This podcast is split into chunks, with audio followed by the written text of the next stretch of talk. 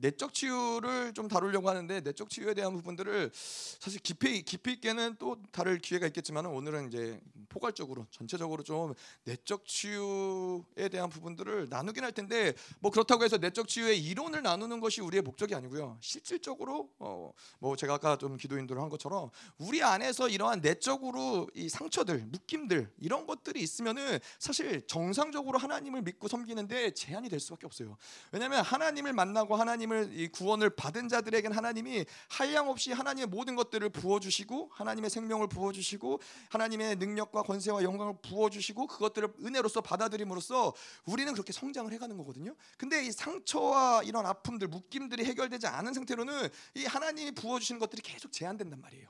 계속 제한이 되면서 이 성장이 더뎌질 수밖에 없고 하나님을 믿는 것이 고통스럽고 오히려 오히려 고통스럽고 힘들 수밖에 없는 부분들이 생긴다라는 거예요. 그런 측면에서 이 상처를 해결하는 것이 우리에게 신앙생활에 있어서 굉장히 중요한 부분이다. 뭐 물론 물론 이 상처 치유라는 게 꼭 어떠한 이런 이 정확한 방법이 있다라는 건 아니에요. 뭐 대화하다가도 상처가 치유될 수 있는 것이고 뭐 기도하다가 개인적으로 기도하다가도 상처를 치유할 수 있는 부분이고 또 예배 가운데 말씀 가운데도 우리의 상처가 해결되기도 하고 아니면 또 필요하면은 정말로 실질적인 사역을 통해서 이런 이런 상처들이 해결이 되는데 중요한 거는 어쨌건 이런 상처를 인지하고 해결하는 것은 신앙생활에 있어서 굉장히 아, 중요한 부분들이라는 거죠. 자, 그런데 이 현실적으로는 우리가 신앙생활을 하면서 많은 크리스찬들이 이 상처가 있다라는 것을 직면 직면하거나 인지하는 것이 어, 어려운데 문제가 있다라는 거예요. 그런데 어려움이 있다라는 거예요. 아, 많은 경우 우리가 그런 경우도 있죠. 뭐 제가 누구랑 오늘 뭐 다투고 싸워서 저 사람이 나한테 뭐 수치감을 줬어, 모욕감을 줬어. 그래서 내 마음이 계속 어려워요. 자, 근데 문제는 이 수치와 모욕을 당한 게 그 한 사람의 사건에서 왔다라기보다는 내 안에서 오랜 시간 동안 있었던 상, 상처들이 그 사람과 대면하면서 그런 수치를 당하면서 그것들이 드러났기 때문에 반응했기 때문에 그게 문제가 된다라는 거예요. 그러니까 이러한 어떠한 원론적인 원본 그 아주 근원적인 상처가 없는 사람들은 저 사람이 나한테 뭐라고 해도 그것이 그렇게 큰 상처가 안 될 수 있어요. 하지만은 상처가 깊은 사람들은 아주 자그마한 일에도 큰 아픔과 고통을 느낄 수 있는 것이죠. 자, 그렇기 때문에 이러한 상처들을 근원적인 부분들을 해결하는 것이 중요하다는 것이죠. 자, 그래서 우리는 이 상처를 뭐 인생을 살아가면서 상처를 받을 일들이 많이 있겠죠. 근원적인 상처가 있는 사람들은 더더욱 살아가면서 계속 이 참 상처라는 게 무서운 게 내가 상처를 받고 우리가 오늘 또 그런 쓴뿌리에 대해서도 얘기했겠지만은 상처를 받고 내 안에 상처가 있는 사람들은 아 이제 상처 뭐 예를 들어서 부모님에게 상처를 받았다. 그럼 부모님을 떠나면은 그 상처가 아 이제는 부모님이 이제는 이제 같이 살지 않으니까 이제 자주 보지 않아도 되니까 아 부모님에 대한 상처를 더 이상 받을 필요가 없겠다라고 생각을 하지만은 그 상처가 내 안에 여전히 부모님으로부터 받은 상처가 있는 사람들은 계속해서 그 상처가 음, 상처가 계속 예, 드러나는 그러한 구도들이 계속 만들어져요 인생 가운데. 그러한 사람 남편을 그런 남편을 만난다든가 어, 떤 그러한 관계들이 생긴다든가 그런 상황들을 만든다든가. 그래서 그 상처는 계속해서 내 안에서 계속 어, 자라날 수밖에 없는 부분들이 생긴다는 거예요. 왜 그러냐면은 상처라는 것이 우리에게는 아 그냥 마음 속상했던 일이 아니라 상처가 해결되지 않은 그 구멍을 통해서 그그 그, 어, 통로를 통해서 원수들도 같이 역사한다라는 거예요. 원수들이 우리에게 역사하기 아주 좋은 통로가 바로 상처라는데 이것이 어려움이 있다라는 것이죠. 자 그래서 우리가 이러한 상처들을 해결하는 것이 중요하죠. 이런 상처들이 있을 때 상처들을 해결해 나가는 것이 중요한데. 더 나아가서는 이제 어디까지 가야 되냐? 정상적인 이 신앙생활의 모습, 정상적인 크리스천의 모습은 상처를 받지 않는 데까지 가야 되는 거예요. 정상적인 예, 우리가 그래서 이 성경에도 나오는 것처럼 물된 동상 같은 심령이 되면은 누가 화살을 쏜다 할지라도 그냥 지나가는 거예요. 예, 누가 뭐라고 한다 할지라도 그것이 내, 내, 안에 꽂히지가 않는 거예요. 꽂히지가 않으면 그것이 상처가 되지 않아요. 그게 무슨 말이 됐든 어떤 어려운 환경이 됐든 어떠한 일이 됐든 간에 그것이 꽂히지 않으면 상처가 되지 않는 거예요. 뭐 우리가 뭐 그렇게 생각할 수 있겠죠. 어, 뭐 예를 들어서 뭐 제가 아는 예전에 책에서 봤던 것 같은데 뭐 지선 지선 지선인가 누군가 이 여자분이 교통 젊은 여자분이 교통사고를 당해갖고 온 몸에 화상을 전신 화상을 입고서는 꽃다운 나이에 대학생일 때 완전히 다 정말 이 차마 쳐다보기 어려울 정도의 이 피부가 완전히 다 망가진 거예요. 그런데 이 사람이 뭐라고 고백을 하냐면 보통의 사람 같은 경우는 아 이제 내 인생은 끝났다. 아, 이 여자로서 이 모든 얼굴도 그렇고 모든 몸의 흉터와 화상과 이제 내 인생은 끝났다. 평생 이 상처를 가지고서는 그렇게 고통스러우면서 살아갈 텐데 이 여자분은 뭐라고 고백하냐면은 아 만약에 내가 다시 이, 이 교통사고 나기 이전으로 돌아갈 수 있다라고 한다면 난 돌아가지 않겠다. 왜냐하면은 이 상처와 아픔을 극복하고 이 상처와 아픔을 극복했을 때 그 만났던 주님의 은혜가 너무나 크기 때문에 이 상처를 통해서 얻었던 그거 그 전에는 알지 못했던 오직 이 상처를 극복함으로써 만난 그 하나님의 은혜 크기 때문에 나는 돌아가기 싫다. 예, 그러면 이러한 사람들에게는 그렇게 온몸이 망가지고 무너지고 예, 피부가 다 찢기는 그러한 것들도 상처로 남지 않았다라는 거예요. 마찬가지로 우리도 물된 동산의 심령이 되면은 어떠한 공격, 어떠한 뭐 수치, 어떠한 억울함 이것들이 상처로 우리 안에 남겨지지 않는다라는 거예요. 예. 자, 우리 오늘 뭐 그런 부분들을 좀 볼 텐데 그것이 바로 정상적인 신앙생활이에요. 정상적인 모습. 크리스찬으로서의 정상적인 모습이라는 것이죠. 자, 자 그런데 이런 우리가 신앙생활 할 때 이러한 어렸을 적부터 있었던 그러한 근원적인 상처들 있잖아요. 뭐 부모님 아, 엄마 뱃속에서부터 있었던 상처일 수도 있고 예, 엄마 태어나서 아주 어렸을 때 신생아 때 있었던 상처일 수도 있고 뭐 지금은 그런 것들이 기억이 나시는 분들 별로 없겠죠. 하지만 예, 우리의 무의식 가운데는 그러한 이 상처들이 있는 사람들이 있단 말이죠. 그러한 것들이 여전히 무의식 가운데 남아 있단 말이죠. 그래서 어, 어렸을 때 엄마가 자기를 버리려고 했던 사람, 자기를 지우려고 했던 낙태하려고 했던 예, 시도했던 그러한 이 경험을 가지고 있는 사람들은 예, 그것에 대한 극도의 어떤 두려움들, 예, 극도의 두려 움, 생존에 대한 극도의 두려움들이 평생 있다라는 거예요. 아 나는 왜 이렇게 두렵지? 왜 이렇게 사람도 두렵고 왜 이렇게 어, 난 죽을까 두렵고 살아가는 게 두렵고 그런 것들은 어렸을 때 내 무의식 가운데 남아있던 그런 상처들이 있기 때문에 계속 그것들을 가지고 살아가는 거예요. 근데 이거를 어떻게 내가 어떻게 알아요? 나 어렸을 때 아무도 얘기 안 해줬는데 어떻게 할수 있어요? 성령이 그런 것들을 조명해 주신다라는 거예요. 우리가 기도하며 성령과 살아가면은 성령이 반드시 그런 것들을 해결하시고 조명해 주시고 그런 우리 안에 어둠들을 아, 그런 아픔들을 들춰내신다라는 거죠. 자, 근데 이러한 상처들이 조명되지 않으면은 우리가 신앙생활에 있어서 치명적인 어, 이런 문제가 되는 건 뭐냐면은 상처가 있으면은 일단 기뻐할 수가 없어요. 예, 뭔가 좋은 일 있으면 기쁜 것 같지만 근원적으로는 늘 고통스럽고 외롭고 어, 한스럽고 이러한 것들이 늘 따라다닐 수밖에 없고 상처가 있으면은 믿음이 생길 수가 없어요. 예, 믿음이 생길 수가 없고 하나님의 능력이 드러나는 것들을 우리가 볼 수가 없고 계속해서 이러한 상처들은 원수들이라는 통로가 된다라는 것이 상처를 가진 것의 치명적인 아, 문제라는 것이죠. 자. 자, 그래서 이 상처를 해결하는 데 있어서 가장 첫 번째 문제는 무엇이냐? 상처를 직면하는 게 중요해요. 예, 상처를 아, 내 안에 상처가 있구나. 예, 뭐 솔직하게 말씀드리지만 상처가 없는 사람들은 단 한 사람도 없어요. 예, 완벽한 부모님 밑에서 예, 뭐 그렇게 쭉 성장하지 않은 이상 예, 그럼에도 불구하고 완벽한 부모님이었다 할지라도 예, 그럼에도 불구하고 상처는 예, 또 반대로 본인이 선택하는 상처들도 있기 때문에 부모님이 아무리 잘해도 내가 아, 부모 엄마는 왜 저래라고 해버리면 또 그건 또 내 안에 상처로 남기 때문에 상처가 없는 사람들은 없기 때문에 이 우리 안에 상처가 있다라는 것을 인정하고 직면하는 것이 일단 중요하다는 것이죠. 자, 그래서 어, 뭐 어떤 사람들은 그런 사람도 있어요. 상처가 있는 걸 알지만은 그걸 숨기려고 하는 사람들이 있어요. 그걸 숨기려고 하다 보니까는 유난히 이제 사람들 보다 보면 그런 사람도 있어요.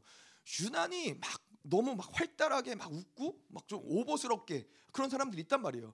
그런 사람들은 슬퍼해야 되는데 예, 슬퍼하지 않고 막 오히려 그걸 무마시키려고 막 이렇게 그런 사람들의 문제는 무엇이냐면은 그 안에 너무나 큰 상처가 있기 때문에 그것을 자꾸 숨기려고 하는 거짓 자아가 움직이는 거예요. 예, 그래서 사, 다른 사람들한테 들키고 싶지 않고 보이지 않고 그러니까 얼굴은 웃고 있는데 마음은 늘 울고 있는 거예요. 늘 슬프고 외로운 거예요. 자, 그래서 근데 이러한 거짓자를 뭐 가지고 있는 것도 문제가 되겠죠. 하지만 더 큰 문제는 뭐냐면은 내 안에 있는 이런 상처를 직면하지 않는 것, 인, 정하지 않는 것. 아, 나는 상처 없어. 예. 이 상처 나는 이런 거 끝났어. 뭐 이렇게 상처를 자꾸만 이렇게 보지 않으려고 하고 인정하지 않으려고 하는 게 가장 큰 문제라고 어, 우리가 이야기할 수 있다는 것이죠. 음. 자, 그래서 이 상처가 있는 사람들은 음, 근본적으로는 내 안에 처리되지 않는 상처들이 있다. 그런 것들이 누적이 됐다. 이제 그러면은 우리가 이, 뭐 인생을 살아가는 데 있어서 정상적으로 어떠한 관계나 정상적으로 어떤 상황이 펼쳐졌을 때 반응하거나 이런 것들이 제한이 되는 부분들이 있다. 다시 말해서 왜곡된다라는 거예요. 그 사건을 정상 뭐 한 사건이 일어났을 때 이 사건을 바라보는 여러 가지 관점들이 있겠죠. 근데 상처가 많은 사람들일수록 그 사건을 자꾸만 왜곡되어서 그 사건을 받아들이고 그 사건을 자꾸 이렇게 이해하려고 한단 말이에요. 이게 다 상처가 있는 사람들의 문제라는 거예요.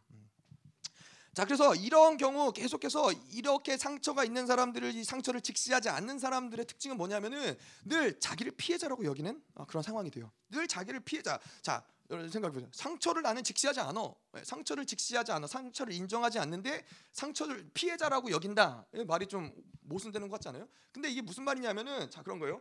나는 상처가 없어. 상처가 없다라고 생각을 하니까는 나는 문제가 없다라고 생각을 해요. 나는 정상적인 사람이라고 생각을 하는 거죠. 자 근데 어떠한 사건이 터졌어요. 어떠한 사건이 터졌는데 그 사건을 통해서 상처가 있는 상처를 인정한 사람들은 뭐냐면은 아 내 안에 상처가 이렇게 있기 때문에 아 이러한 일들이 펼쳐졌구나. 아, 이 상처들이 해결해야 되겠구나. 이렇게 생각해야 되는데 상처를 인지하지 않고 직면하지 않는 사람들의 특징은 뭐냐면은 이 사건을 만나면은 계속 왜곡된 시야로 그 사건을 바라보면서 아 나는 피해자야. 저 사람이 잘못해서 그래. 저 사람이 문제지. 저 사람이 저렇게 말하지 말았어야지. 아니 저 사람이 그렇게 했으니까 내가 아픈 게 당연한 거지. 상처를 직면하지 않으니까는 자꾸 나에게 초점을 맞추기보다는 다른 사람. 저 사람이 문제라고 가져갈 수밖에 없는 게 이 상처가 가진 상처가 해결되지 않은 사람들의 특징이라는 거예요. 음. 자, 그래서 우리나라 속담에 보면은 그런 뭐 적절한 속담인지 모르겠지만 예, 자라보고 놀란 가슴 예, 소뚜껑 보고 놀란다. 뭐예요? 상처가 있는 사람들은 자라보고 깜짝 놀라서 상처를 뭐 그거 물론 상처를 받는지 모르겠지만 상처가 있는 사람들은 비슷한 뭐만 봐도 그게 놀랄 만한 사건이 되는 거예요. 우리 안에 근원적인 그러한 해결되지 않은 상처들이 있으면은 꼭 그게 비슷 똑같은 상황은 아니더라도 자꾸 그거를 예전의 어떠함들을 끌어당겨서 그런 것들을 자꾸 볼 수밖에 없는 흐름들이 어, 된다는 것이죠. 제가 예전에도 말씀드렸지만은 예, 뭐이 특별히 이 상처가 많은 사람들의 특징은 뭐냐면은 자존감이 굉장히 낮을 수밖에 없어요. 예, 그러다 보니까는 길 가는 어떤 미치광이가 어, 너한 우리한테 뭐 저한테 야 너는 아무 쓸모 없는 아무 쓸모도 없고 아무것도 뭐 할 수 없는 어, 바보 멍청이야 이런 소리를 어떤 지나가는 미치광 미치광이 그런 소리를 하죠. 그러면 정상적인 사람 같은 경우는 어떻게 해요? 미쳤네 미쳤어 진짜 미친 놈 맞네. 아, 그러고 지나가면 돼요. 근데 상처가 많은 사람들은 어떻게 해요? 하, 그래 맞아. 내가 이렇게 아무것도 할 수 없는 걸 어떻게 알았지? 나는 정말 아무 쓸모없는 사람이야. 나는 정말 어, 죽어 마땅한 사람이야. 예, 그렇게 생각을 한다라는 거예요. 여러분이 뭐 이거 그런 경우들이 뭐 이렇게 적나라하게 이런 경우들까지 뭐 있을지 모르겠지만 많은 경우들이 우리 인생 가운데 그런 경우들이 많다라는 거예요. 네. 그냥 아무 생각 없이 뭐 내가 뭐 예를 들어서 누가 나한테 인사 저한테 인사를 했어요? 근데 인사를 못 볼 수도 있죠. 그냥 못 보고 지나칠 수 있지만은 그 사람은 인사한 사람은 상처가 있는 사람은 어떻게 생각을 해요? 아 목사님이 날 사랑하지 않는구나. 목사님이 나를 나만 나의 인사만 받지 않으시는구나. 날 무시하는구나. 그러면서 그거를 상처로 선택한다라는 거예요. 예, 이러한 것들이 계속해서 우리가 상처가 있는 사람들은 계속 그러한 이 상처의 굴레 가운데 살아가고 있다는 거죠. 그래서 가장 중요한 건 무엇이냐? 상처를 아 내 안에 이런 상처가 있구나 근데 이 하나님하고 정상적인 신앙생활 하다 보면은 성령께서 이것들을 계속 조명해 줘요. 아, 그냥 내가 하는 행동 하나가 그냥 하는 행동이 아닌 거예요. 내가 어떠한 반응하는 것 하나, 예, 뭐 예를 들어서 부부지간에도 저 사람이 말했을 때 내가 나오는 어떤 반응, 어떠한 저 사람이 꼭 뭐 나한테 어떤 말을 하는데 나를 무시하는 말 같은 말을 할 때 꼭 나타난 어떤 반응이 있다. 그러면은 성령께서는 그런 것들 을 조명해 주신단 말이에요. 네가 그렇게 반응하는 이유는 단지 저 사람이 날 무시하는 어떤 그런 말이 아니라 그 어떠한 나의 인생 가운데서 계속 무시당했던 어떤 상처들, 아픔들이 있기 때문에 그것에 내가 반응할 수밖에 없는 것들이 있다라는 것을 성령께서 조명해 주시고 이것들을 풀어 가신다는 것이죠. 자, 그래서 이러한 상처들을 우리가 어떻게 감지하느냐? 말씀한 대로 말씀드린 대로 근본적으로는 성령이 이것들을 조명해 주셔야 돼요. 예, 빛으로 이것들을 조명해 주시고 예, 또한 또한 편으로는 우리가 상처를 아, 볼수 있는 눈이 열려야 되는 것들이 중요해요. 아, 내 안에 이러한 상처가 있음을 인지하고 그것들을 보려고 해야 돼요. 많은 사람들은 이 세상에 있는 하나님 믿지 않는 많은 사람들은 어떠한 이런 슬픈 일, 어, 고통스러운 일, 상처가 될 일을 있으면은 그것들을 직면하기보다 어떻게 하려고 그래요? 자꾸 덮으려고 그래요. 예. 그래서 뭐예요? 그래서 상처, 속상한 일이 있으면은 나가서 술을 마시고 잊어버리려고 그래요. 잊어버리려고 그러고 덮으려고 그러고 생각이 안 나면은 아 이제 뭐 다 지나간 일인데 뭘라고 생각하는데 뭐요? 여전히 그내 안에 상처받았던 그 에너지, 그 아픔들, 그 미움들, 그 한들이 여전히 내 안에 남아 있는 거예요. 그래서 비슷한 상황이 되거나 특정한 어떤 그런 상황이 되면은 이것들이 훅 하고 올라오는 거예요. 그래 그래 이런 것들은 결국 나로 하여금 그 인, 묶인 인생의 굴레로 계속 살아가게 만드는 예, 그러한 이 굴레가 된다는 것이죠.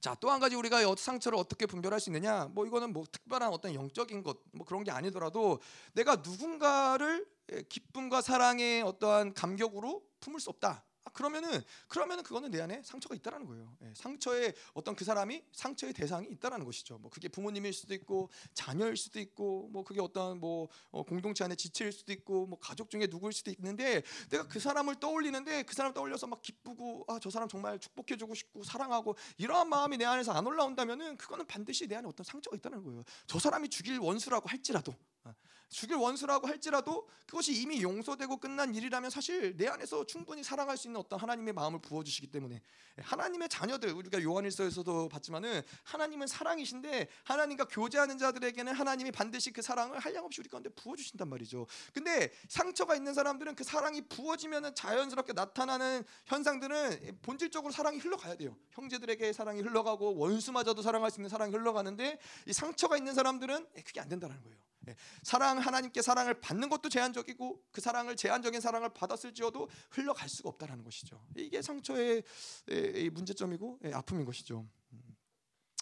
자 그래서 어쨌건 우리가 이런 상처들을 받을 수 있지만은 반드시 이런 상처들을 치유하고 회복하고 또 이 상처들을 어떻게 하면은 다시는 받지 않을 수 있을까 이런 것들을 계속 그분과 조율을 해나가면서 이것들을 해결해 가야 된다는 것이죠. 자, 그래서 이런 내적 치유에서 있어서의 핵심적인 어떤 실질적인 부분들은 음, 실체화가 중요한 것들인데, 자, 이러한 물된 동산을 만들어가는 과정들이 쭉 있지만은 이 상처를 치유하기 위해서는 일단은 우리가 토설하는 것들이 중요해요. 토설한다는 게 뭐예요? 우리 안에 있는 것들을 토해내는 거예요. 예, 우리 안에 그 아픔들, 한들, 미움들, 그런 그런 분노, 분노들, 막 억울함들 그런 것들이 우리 안에 사건을 만나면 그런 게 우리 안에 훅 올라오잖아요. 이제 그런 것들을 하나님 앞에 나아가서 예, 토해내는 거예요. 사람 앞에 나아가서 토해내면은 그거는 참 어리석은 일이에요. 예. 내가 열받으면 열받으면 열받은 대로 그 사람한테 똑같이 막 화내고 똑같이 소리 지르고 똑같이 갚아주면은 예, 그러면은 이것들이 내 안에서 에너지가 해결될 것 같지만은 절대 그렇지 않아요. 예, 이 에너지는 오히려 저 사람을 상처 받게 하고 저 사람을 아프게 하고 또 그그 그 사람도 그 아픔을 가지고 또 나에게 똑같이 상처를 주고 계속 이 상처가 끊임없이 반복되어지면서 결국에는 원수들이 둘 다 죽게 만드는 것이 바로 이 원수의 역사라는 것이죠. 그래서 이것들을 하나님 앞에 토해내는 게 중요해요. 하나님 앞에 그런 모든 내 안에 있는 어떤 분노, 아픔 이런 것들을 하나님께 토해내는 것이 중요하고 이런 것들을 뽑아내면서 결국에는 궁극적으로 뭐요? 이 상처를 통해서 들어온 그 안에 영의 역사들, 원수의 역사들, 귀신의 역사들 이러한 것들, 분노케 만드는 영, 미워하게 만드는 영, 이간시키는 영, 분열시키는 영 이런 영의 역사들까지도 완전히 분리시키는 데까지 아, 가야 된다라는 것이죠. 자, 그뭐 이러한 상처들을 해결하는 여러 가지 뭐 방안들을 어, 우리가 뭐 심리 세상에서는 뭐 심리학적으로 상처들을 치료하기도 하고 뭐 상담을 통해서 치유하기도 하고 뭐 여러 가지 뭐 어떤 뭐 약물을 통해서 어떤 그런 뭐 우울증이나 그런 것들을 해결하기도 하는데 그런 많은 어떤 방편들 뭐 또 여러 뭐 단체들 뭐에서 뭐 치유 사역도 하고 여러 가지 것들이 있지만은 여러 방편들 가운데서의 문제점들은 무엇이냐면은 뭐 다뭐 뭐 대부분 이 이것이 문제가 돼, 해결 해결 방안이 온전한 해결 방안이 될 수 없는 것들은 이 문제를 드러내는 건 사실 그렇게 어렵지 않아요. 예, 내 안에 있는 그런 문제들 뭐 그렇잖아요. 부부 관계에서도 몇 년 살다 보면은 저 사람의 문제들을 쫙다 예, 어떻게 해결할지 몰라서가 문제지. 내 남편의 문제들을 쫙 다 그냥 꿰고 있잖아요. 아, 저 사람은 저게 문제고 저게 문제고 우리 아내는 저게 문제고. 에, 예, 문제를 파악하는 거는 그렇게 어려운 일은 사실 아니에요. 근데 뭐 문제의 근원까지 이제 파악하는 거는 조금 더한 한 단계 들어가야겠죠. 이 문제가 왜 저 사람이 왜 저렇게밖에 할 수 없는지에 대한 근원적인 부분들. 자, 근데 이것들을 해결하기가 온전히 해결하는 데에는 어, 뭐 세상이 말하는 심리학, 상담학, 뭐 어떤 치유 사역들 이런 것들이 한계가 될 수밖에 없는 이유는 무엇이냐면은 자 이야기한 대로 이것들은 반드시 상처라는 것들은 그 안에 영이 역사하는 부분들이 있다라는 거예요. 상처를 통해서 귀신들이 우리 안에서 자리 잡고 귀신들이 우리 그 상처를 통해서 우리 계속 조종하고 우리를 계속 주장하려고 하고 이런 것들이 영적인 것들이 정확하게 분리가 되지 않고서는 내가 상처를 인지한다고 해도 그거는 해결되지 않는 예, 어려움들이 있다는 거예요. 그 해결되지 않으면은 오히려 그건 더 고통스러워요. 오히려 그거는 아 상처가 드러나긴 했는데 해결이 되지 않으면은 그것들은 아, 더 고통스럽고 더 아플 수밖에 없다라는 것이죠. 자 그래서 우리가 이런 내적 치유를 통해서 상처를 치유받는 거 굉장히 중요해요. 오늘도 우리가 또 말씀 끝나고 기도할 때 하나님이 성령께서 상처를 치유하실 분들 치유하시고 뭐 하시겠지만은 이런 것들을 치유하는 것도 중요하지만은 이런 과정을 통해서 우리는 또 다른 사람들의 상처를 치유하고 풀어낼 수 있고 이러한 과정 이렇게 성장하는 것이 사실 굉장히 중요해요. 아뭐 나는 교회 사역자도 아닌데요. 교회에서 뭐 대단하게 뭐 목사도 아니고 전도사도 아니고 근데 뭐 상처를 치유할 필요 뭐가 있을까요? 근데 여러분 제가 보니까는 이 자녀들을 길러 보니까는 끊임없이 끊임없이 상처 치유의 연속인 거예요. 뭐 많은 많은 부모님들이 이제 이런 것들을 모르니까 뭐 어- 그냥 이 문제들을 덮어놓고 그냥 가겠지만은 제가 아이들을 길러보면은 그뭐 어쩔 수 없이 상처를 서로 주고받을 수밖에 없는 상황들도 있고 또 의도치 않게 원수의 역사를 통해서 오해되고 미혹되어서 상처를 선택하는 경우들도 있고 그런데 이, 이 계속 우리가 이런 상처 치유를 뭐 저도 그렇고 저희 사모도 그렇고 이런 상처 치유를 스스로도 계속 해내가는 과정들이 있다 보니까는 아이들에게 그런 상처가 됐을 때 상처를 뭐 전혀 안 줄 수 없는 어, 연약함들은 있지만은 상처를 받았을 때 그것들을 같이 풀어나갈 수 있는 것들을 안단 말이 죠. 아 그것들이 이- 이들에게 한과 미움과 이 억울함으로 쌓이지 않고 그때 그때 풀어낼 수 있는 이거는 근데 이 상처를 계속 치유한다라는 거는 반드시 어떠한 뭐 교회 사역자나 뭐 어떤 뭐 목사나 이러한 존재가 아니라 누구에게나 사실 필요한 존- 필요한 부분인 거예요. 하나님의 자녀라면 반드시 이러한 사- 다른 사람들의 상처를 어, 뭐 뭐 어, 사역적인 측면에서 풀어내지 않을 뿐더러 부- 그러 아- 않더라도 그냥 이 대화 가운데 아니면은 그 사람을 이해하고 받아들이고 용납하는 가운데 이러한 상처들을 계속 해결할 수 있는 아, 그런 데까지 우리는 가는 것이 중요하다는 것이죠. 자 그래서 이렇게 이 영, 여- 내적 치유 이러한 부분들을 하는 데 있어서 어, 아까도 말씀드린 대로 이, 이 영적인 부분들을 같이 다루고 영적인 부분들을 같이 어, 해결해 줘야 되기 때문에 이 성경에서 나오는 은사들 가운데서 뭐 이런 영분별이나 예언이나 어떤 이 하나님의 불과 기름 부심을 구하는 어떤 그런 능력들이 반드시 필요하다는 거예요. 예. 그냥 아 저 사람의 아픔을 이해해주고 공감해주는 것까지도 좋지만은 아 그거는 위로가 될 수는 있지만은 근원적인 문제를 해결하는 데에는 제한이 있을 수밖에 없다는 거예요. 자 그렇다면 이 영적인 부분 들이 이 상처들을 통해서 영적인 부분들이 드러났을 때 이러한 영분별 아 무슨 영이 역사하는구나 아, 이 사람 안에서 계속해서 이 잡신의 흐름을 통해서 이 사람 알고 혈긴 혈긴하게 만들고 분노하게 만드는 영이 그래서 어떤 사람들은 사람마다 달라요. 어떤 사람들은 뭐 예를 들어서 억울한 일을 당하면은 쉽게 절망하는 사람도 있어요. 하, 난 아무 쓸모 없어. 그래 나는 늘 이런 이러한 대접을 받을 수밖에 없는 존재야. 뭐 이렇게 절망하는 사람들이 있는 반면에 어떤 사람들이 억울한 일을 당했을 때 안에서 분노가 막 불 일듯이 막 확 올라오는 사람들이 있어요. 이것들은 다 이 어떠한 영이 역사하느냐에 따라서 또 이렇게 이런 부분들이 드러나는 모습이 다를 수도 있다라는 것이죠. 자, 그래서 이렇게 영적인 부분들을 반드시 다룰 수 있어야 내적 치유가 온전한 내적 치유가 가능하다라는 거예요. 그래서 어떤 이런 불의 능력이나 예- 영분별이나 예언이나 아, 이런 것들이 어, 같이 어, 치유 가운데 일어나지 않으면은 사실은 어떤 면에서 내적 치유를 안 하는 게 좋아요. 예. 내적 치유를 이, 아까도 얘기했지만은 예, 수술을 하다가 다 오픈을 해놨는데 아 어떻게 할지 잘 모르겠다. 그러고서는 예, 그 열어놓으면은 어떻게 돼요?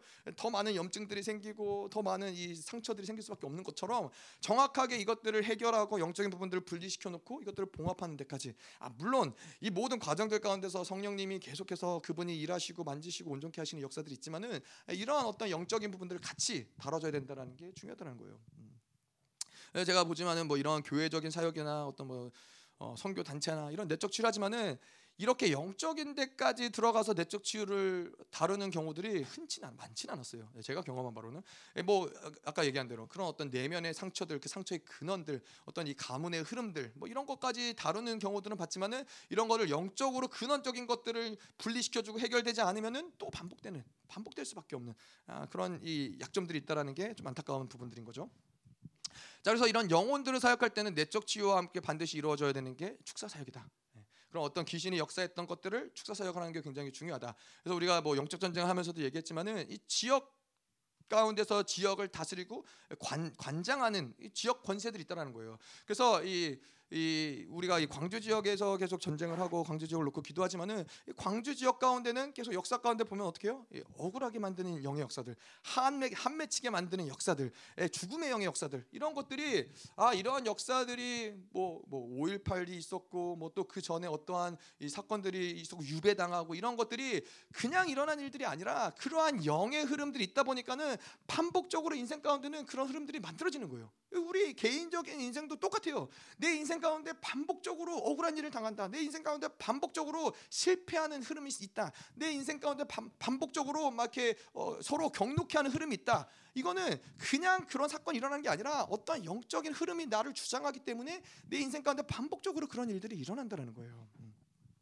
자, 그래서 이런 지역 권세가 있는데 지역 권세를 해결하지 않고 묶어 이것들을 완전히 묶어버리거나 이것들을 완전히 이렇게 어, 해결하지 않고 축사 사역을 할 경우에는 이건 좀 어려움들이 있다고 그랬죠. 왜냐하면은 이뭐이 모든 원수들도 이 영적인 시스템들이 있다라는 거예요. 루시퍼, 사탄이 있고 예, 그 밑에 지역을 다스리는 지역 권세가 있고 그 지역 권세 밑에 또 지역 권세들이 부리는 원수들이 있는데 이 지역 권세를 묶어놓지 않고서는 어떤 영을 축사한다 한들 예, 그 영은 그 지역 안에서 또 다시 예, 그뭐 사역을 하는 가운데 약한 사람에게 다시 그 영이 들어간다든가 뭐 이러한 일들이 비일비재하다라는 거예요. 그렇기 때문에 중요한 건 축사 사역할 때 그 지역 권세를 아, 묶어놓고 아 뭐 교회가 사실은 이 지역 권세를 완전히 묶어놓고 밟아놓고 있는 상태가 됐을 되는 경우가 정상적인 경우죠. 예, 교회는 그 정도의 어떤 영적인 권세가 있는 게 당연한데 그렇지 않고 하는 축사 사역은 예, 위험하다.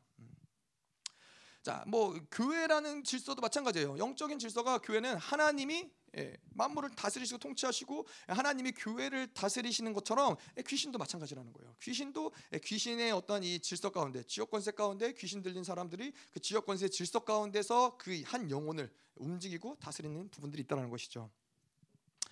자, 그래서 이렇게 이 내적 치유를 할 때는 어떤 이 우리 안에 있는 어떤 그런 상처들도 만지지만 영적인 부분들도 만져야 된다. 또 더 나아가서는 우리 안에 그 쓴뿌리라는 것도 있어요. 근데 이 쓴뿌리를 또 처리하는 과정을 어, 이 통과해야 되는데 쓴뿌리라는 것들은 이거는 좀 영적인 것이라기보다는 우리가 상처를 가지고서는 오랜 시간 동안 상처를 통해서 계속해서 내가 이 누구를 판단한다든가 예, 뭐 그렇잖아요. 우리가 아빠에 대한 상처가 있는 사람들 그래서 아빠가 예를 들어서 우리 어렸을 때 어, 나를 맨날 구타하고 학대했다. 아 그러면은 그 아빠를 보면서 계속 내 안에서 그 판단하고 그 사람 그런 아빠를 미워하고 그러한 어떤 이 통로들이 생기는 거죠. 그러면 그 통로를 통해서 계속 아빠에 대한 어떠한 것들을 내가 받아들이고 보고 막 이런 이런 영의 역사들이 내 안에서 일어난단 말이죠. 그러면은 그러한 정보들을 통해서 내 안에서 쓴뿌리가 자라나는 거예요. 그 쓴뿌리가 자라나면은 그런 쓴뿌리가 영이 귀신이 내 안에서 축사가 됐다 해도 그 내 안에 있는 지식들 잘못된 비질리죠 잘못된 정보죠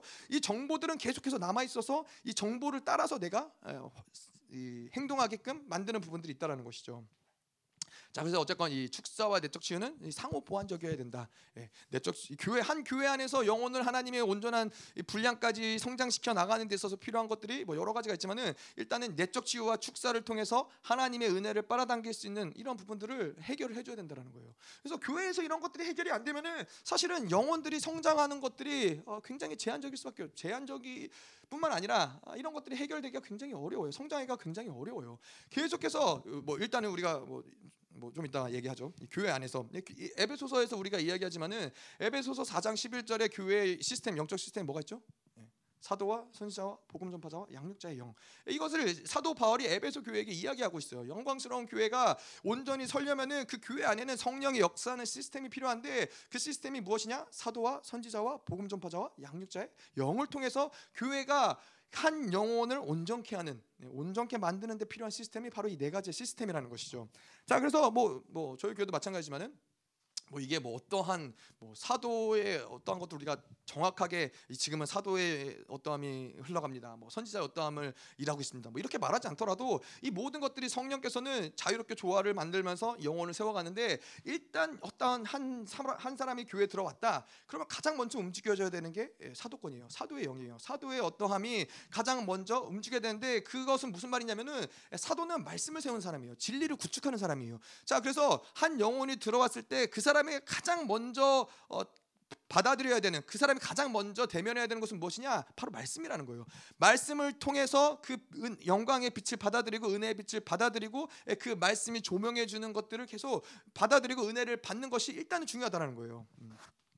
자, 그래서 이 그 말씀을 성령이 진리를 따라서 역사하는 영인 것처럼 그 온전한 진리가 그 사람 안에서 구축이 되어지면은 성령께서는 그 진리를 따라서 그 영혼 안에서 이제 역사한다라는 거예요. 성령이 역사하기 시작하면서 아까도 얘기한 대로 아, 어둠을 드러내고 상처를 드러내고 아픔을 드러내고 이런 것들을 해결하는 과정들을 만들어 간다는 것이죠. 근데 가장 먼저 중요한 거는 말씀이 들어가는 게 중요해요. 자, 근데 많은 교회들이 어, 요즘 시대에는 더 그렇지만은 일단은 어, 뭐 교회에 가면은 가장 먼저 말씀을 먼저 사도권을 먼저 만나는 것이 아니라 어, 뭐 교제를 먼저 한다든가 뭐뭐 이런 것들이 있어요. 일단 뭐 사람들을 일단 모으기 위해서는 뭘 하냐? 일단은 교제를 해서 맛있는 거 대접하고 뭐 이렇게 어, 차 마시러 가고 커피 맛있는 음식 먹으러 가고 그렇게 해서 막 교제를 하면서 그 사람하고 친해지고 그 사람을 하여금 교회를 나오게끔 만드는 부분들이 있다라는 거예요. 자, 근데 이런 사람의 문제는 뭐예요? 자, 이 영이 하나님의 교회 가운데서 잘못된 어떠한 이 교제를 하지 않으면은 그 영이 온전하게 그 교회 가운데 성장하고 있다라고 생각을 잘못 미혹된 정보를 받아 들인다라는 거예요. 그러니까는 말씀이 사실 그것이 말씀이 비치고 말씀이 우리 가운데 모든 것들을 만들어가는 것인데 말씀보다는 자꾸 교제를 받아들임으로써 그 영혼이 성장하지 못하도록 아, 오히려 그러한 부작용들이 날 수밖에 없다라는 거예요. 신앙의 뿌리를 내리기가 굉장히 어려워진다라는 거예요. 그래서 일단 한 영혼이 들어오면은 일단은 말씀을 온전하게 먹을 때까지는 다른 것들이 별로 의미가 없어요. 뭐 물론 교제도 할 수 있죠. 물론 뭐 그런 것들이 필요하지만은 일단 가장 중요한 거는 말씀이라는 거예요. 음. 자, 그래서 일단 그렇게 말씀을 받아들였죠. 사도의 영이 움직였죠. 그 다음에 그 다음 움직여야 될 것들이 바로 이 선지자 영이에요. 자, 선지자의 영은 무엇이냐? 선지자 영은 그 한 영혼에 있어서의 과거와 현재와 미래를 정확하게 조명해주고 그그 어떠한 이 과거에서 해결돼야 될 또 현재 가운데 지금 지금 행해야 될 또 미래 가운데 하나님의 역사하신 무엇인지 이것들을 선지자의 영을 통해서 그 영혼에 대해서 계속 조명해 주는 거예요. 이러한 내적 치유라는 부분도 선지자의 영과 함께 움직여지는 그러한 부분인 것이죠. 자, 그래서 뭐 과거에 대해서 조명한다는 것은 무엇이냐면은 자, 이 한 영혼이 인생이 왜 지금 이렇게까지 고난스러울 수밖에 없느냐? 인생이 왜 자꾸 이렇게 엮일 수밖에 없느냐? 이런 것들을 과거의 어떠한 문제들, 죄의 문제들, 어떤 상처의 문제들 이러한 것들의 관계 가운데서 풀어주는 거예요. 이런 어렸을 때 이러한 상처들로 인해서 계속해서 이런 관계가 엮일 수밖에 없습니다. 이것들을 조명해주고 과거의 문제들을 해결해 주는 거예요. 자 그러면서 현재를 조명해 주는 것인데 현재는 무엇을 그러면 하나님과 그럼 이제 올바른 관계를 갖기 위해서는 어떻게 해야 되느냐? 이것들을 알려주는 거예요. 지금 지금 우리가 행해야 될 어떤 부분들을 선지의 영을 통해서 알려주는 거고 또 이제 미래에 대해서 어떤 거냐? 자, 그러면은 이러한 하나님과의 올바른 관계를 풀어가면서 미래에서는 하나님이 어떠한 방향으로 우리를 이끄실 것인가?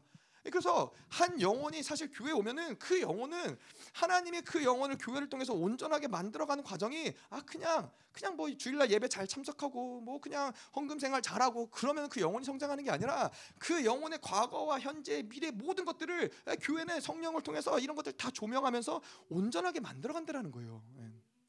예. 우리가 뭐 어, 경찬이도 있지만은 어, 경찬이가 어, 우리 교회 온 지 이제 얼마 됐죠? 1년? 1년쯤 됐나?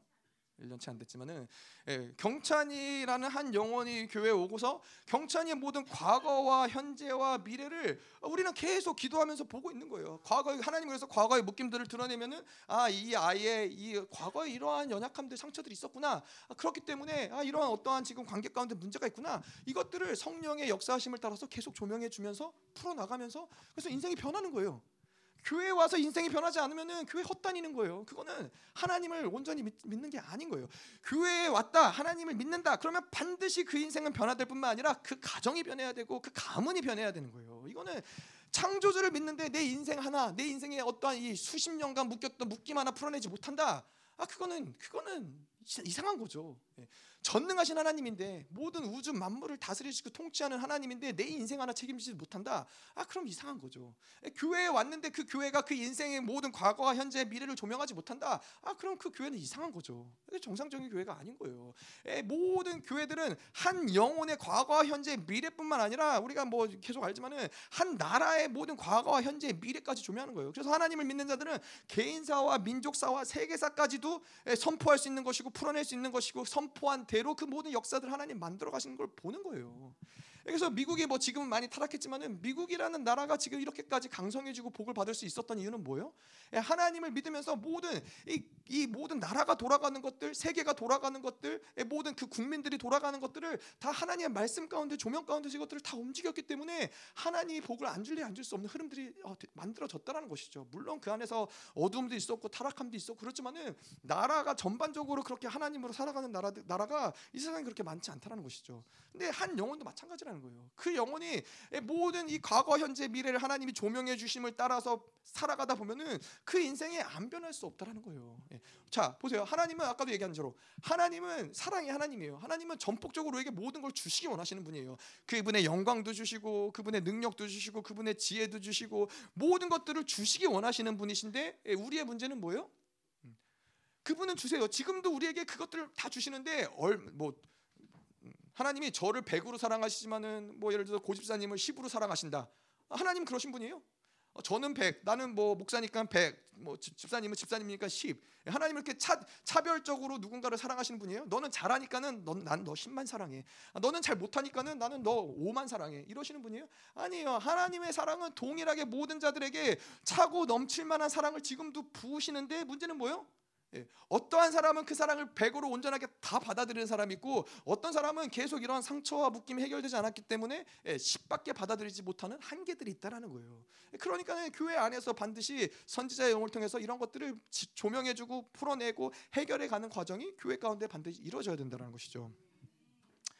자, 그래서 이뭐 선지자 영을 조금만 더 어, 자세히 보자면은 선지자의 영의 어떤 흐름, 선지자라고 하면 이제 구약에 많은 선지자들이 있잖아요. 뭐 하박국이 있고 요엘이 있고 예레미야가 있고 이사야가 있고 이런 많은 선지자들이 있는데 이러한 선지자들이 이제 예언서들을 기록하고 예언 이스라엘 향한 예언을 기록하는 데 있어서 어, 똑같은 방법으로 예언하지 않고 그들만의 어떤 스타일이 있다라는 것이죠. 그래서 하박국 같은 경우는 이제 역사, 이스라엘의 역사를 바라보면서 미래를 조명하는 것이 하박국의 어떤 예언적인 기법인 거예요. 자 그렇다면은 어, 요엘 같은 경우는 이 미래의 어떠함들을 현재의 시간으로 다 클로즈업 시키는 거예요. 그래서 현재의 어떠함들을 보면서 아 미래 모든 것들을 어, 이제 말할 수 있는 그런 것들이 이제 어, 이 요엘서의 기법인 것이고 이사야나 예레미야 같은 경우는 이 과거와 현재와 미래 모든 것들을 다 통합적으로 보면서 그런 것들을 예언을 하는데 자, 이 저희 교회가 또 생명사역이 하는 이 모든 내적 치유나 이런 예언적 선지자적인 기법을 사용하는 데 있어서 중요한 사역으로 저희가 사용하는 것은 바로 이 예레미야와 이사야적인 이 선지자적인 기법이 중요하다는 거예요. 자, 그 무슨 말이냐? 아, 별로 어려운 말은 아니에요. 자, 이거는 바로 이 이사야와 예레미야의 예언적인 기법은 그냥 어, 누군 예를 들어 누군가가 왔다. 그럼 저 사람에 대해서 어, 하나님이 당신에게 뭐 축복하실 것입니다. 당신에게 뭐 자녀들을 뭐 주실 것이고 자녀들의 문제들이 3년 안에 해결될 것입니다. 이사야와 예레미야 예언적인 기법은 이런 이런 기법이 아니에요. 예, 이사야와 예레미야의 기법은 무엇이냐? 누군가가 왔다. 근데 그 사람이 지금 풀리지 않는 문제가 있다. 근데 그러한 문제가 어디에서 과거에 어떠한 시간에 어떻게 묶였는지를 이것들을 해결하길 원하는 거예요. 이 예레미야가 계속 이사야가 계속 이 이스라엘의 죄를 음, 계속 고발하죠. 아, 너희들 회개해야 된다. 돌이켜야 된다. 이것들을 하나님과 얽히고 묶인 것들을 풀어냈을 때그 다음에 지금 하나님이 어떻게 일하시는가? 그러면은 이것들이 하나님과 어, 떻게 온전한 관계를 통해서 자 그렇다면 너희들 이거 과거의 문제가 해결되었고 이제 하나님이 지금 일하시는 하나님을 받아들이면 하나님이 너의 미래 가운데 이렇게 일하실 것이다. 이것이 바로 어, 우리가 이 내적 생명사역 가운데서 역사하는 이 내적 치유의 중요한 기법이라는 거예요. 그래서 이거를 우리는 그냥 어떤 예언을 한다 해도 그냥 뭐몇년 뒤에 뭐가 있을 것입니다. 이것이 중요한 것이 아니라 그 영혼 안에 묶였던 모든 하나님과의 관계의 묶임들을 풀어내기 때문에 하나님의 일하실 것들을 선포할 수 있다는 것이죠. 그래서 우리가 하나님과의 관계의 이, 이, 모든 상처들, 아픔들, 묶임들 이걸 풀어내지 않고는 사실 온전한 어, 뭐 하나님이 다 잘 되게 하실 것입니다. 이거는 온전한 예언이 될 수 없어요. 하나님은 그렇게 일하시 하시는 분이 아니기 때문에. 음. 자, 어, 그래서 이렇게 이러한 또 복음 전파자와 양육자의 영, 뭐 복음 전파자의 영은 이제 회개를 촉구하는 영이죠. 이렇게 사도와 선지자의 영을 따라서 쭉 가지만은 원수들의 공격이 있거나 내 안에 어떤 큰 어둠이 어, 뜨거, 뜨거나 이럴 경우 이 모든 궤도로부터 이탈하는 경우들이 있단 말이죠. 예, 그럴 때 복음 전파자의 영은 회개를 촉구하는 거예요. 너 그렇게 하면 안 된다. 돌아가야 된다. 다시 다시 하나님이 원하시는 방향대로 돌아와야 된다. 회개를 촉구하는 것이 복음 전파자의 영이고 아, 그 다음에 양육자의 영은 그 영혼이 잘 성장해서 하나님의 거룩하고 흠이 없는 때까지 성장할 수 있도록 예, 양육해 주시는 것이 그것이 양육자의 영인 것이죠. 자 그래서 교회라는 것은 이렇게 네 가지의 영적 체계를 통해서 한 영혼을 온전케 만드는 것이 교회에게는 무엇보다 중요한 사역인 거예요. 뭐 그 선교 선교를 한다. 뭐, 뭐 어떤 봉사를 한다. 이런 어떠한 사역보다도 가장 본질적인 사역은 한 영혼을 이 모든 묶임과 상처를 풀어내면서 거룩하고 흠이 없는 영혼을 만들어내는 게 교회에게는 가장 중요한 사역인 것이죠. 음. 자, 뭐 두 분 두 분도 권사님이시죠. 예, 권사님이시니까 교회를 오랫동안 다니셨을 테고 오랫동안 교회를 다녔, 다니시면서 예, 계속 그렇게 묶임들을 풀어 오셨고 상처들을 풀어 오셨고 아픔들을 풀어 오시면서 계속 하나님과 온전히 성장해가고 닮아가는 시간들을 보내 오셨으면은 예, 그럼 복된 교회를 다니신 거고 예, 그렇지 않다. 여전히 내 안에 해결되지 않고 묶이고 여전히 아프고 고통과 상처가 있다. 아, 그러면은 예, 뭔가 우리 안에서 더 해결돼야 될 어떤 영역들이 있으실 거고. 근데 중요한 거는 이거는 내 힘으로 할 수 없다라는 거예요. 반드시 교회가 같이 가져야 된다라는 거예요. 반드시 교회를 통해서 하나님 이것들을 풀어간다라는 것이 중요하다는 것이죠. 자, 그래서 우리가 내적 치유라는 것을 정의를 할 때에는 아 우리 안에 아, 뭐 상처를 치유한다 뭐 이렇게 표현할 수도 있지만은 더 중요한 거는 하나님의 생명의 역사를 우리 안에서 더 풍성하게 만든다 라는 것을 우리가 내적 치유라고 규정할 수 있어요. 아까도 얘기했지만은 이러한 상처와 아픔이 없으면은 하나님의 온, 부어주시는 사랑, 부어주시는 은혜를 온전히 받아들이기만 하면은 우리는 성장을 안 할래 안할 수 없는 존재들인 거예요. 하나님이 계속 그 많은 것들을 부어주시면서 풍성함으로 우리를 계속 성장시키시는데 이 해결되지 않은 우리의 어떠함들 이것들이 아, 치유되지 않았을 때 문제가 되는 것이죠. 음. 자, 그래서 어떤 이 예언적인 측면에서 내적 치유를 좀 보자면은 내적 치유를 할 때 우리가 아까도 이야기한 대로 영적인 부분, 영분별이나 어떤 축사나 뭐 이런 예언이나 이런 것들 우리가 사용하면서 이런 것들을 풀어 나가는데 예언적인 측면이 내적 치유하는데 굉장히 중요한 부분들이 있다라는 거예요. 그 예언적인 측면은 뭐 몇 월 며칠 몇 시에 이런 것들이 일어날 겁니다. 이러한 예언적인 차원이 아니라 자 우리가 누군가가 어떤 이 어, 고통을 당하고 상처를 받고 아픔을 당했어요. 자, 그런 이런 상처와 아픔을 있는 사람들에게 예언적으로 이 사람들에게 이런 내적 치유를 해준다라는 것은 이 사람을 향한 하나님의 계획, 이사 이 고통을 통과할 수밖에 없었던 이러한 하나님의 섭리하심이 무엇인지, 예, 하나님의 뜻이 무엇인지. 예, 그래서 이러한 상처를 통해서 이것들이 해결되었을 때 하나님이 이 상처를 통해서 어, 이 영혼이 또 다른 누군가에게 어떠한 위로로, 어떠한 도움으로 하나님 일하시길 원하시는지 이러한 전체적인 그림을 예언적으로 그 사람에게 조명해 주는 거예요. 그런 것들을 보면서 아, 내 상처가 그냥 내가 뭐 죄를 지었기 때문에, 내가 못났기 때문에, 뭐 우리 가정이 악 하기 때문에 받은 상처가 아니라 이 모든 것들 가운데는 하나님의 섭리하심을 볼 수 있는 눈이 열리면은 사실은 그러면은 더 이상 내 안에 있는 상처는 그렇게 크게 문제되지 않아요. 하나님의 설득하심, 하나님의 위로하심을 그 상처를 어, 상처 가운데 발견하게 되면은 사실 그 상처는 그렇게 큰 문제가 되지 않는다는 것이죠. 자, 그래서 이 어, 하나님이 이러한 예언적인 부분으로 우리에게 이러한 상처들을 크게 전체적인 부분들을 조명해 주시면서 아 결국에는 이 모든 것들이 조화로운 시간으로 아, 이 여러분 그렇잖아요. 하나님이 우리 인생 가운데 어떠한 사건, 어떠한 뭐 이런 과정을 통과하더라도 그것이 나의 악을 악 때문에 일어난 일이고 나의 죄 때문에 일어난 일이고 그게 어떠한 일이든 간에 하나님이 그런 사건들을 우리에게 허락하는 데에는 우리를 어, 멸망시키고 죽이려는 하나님의 의도하심이 없다라는 거예요.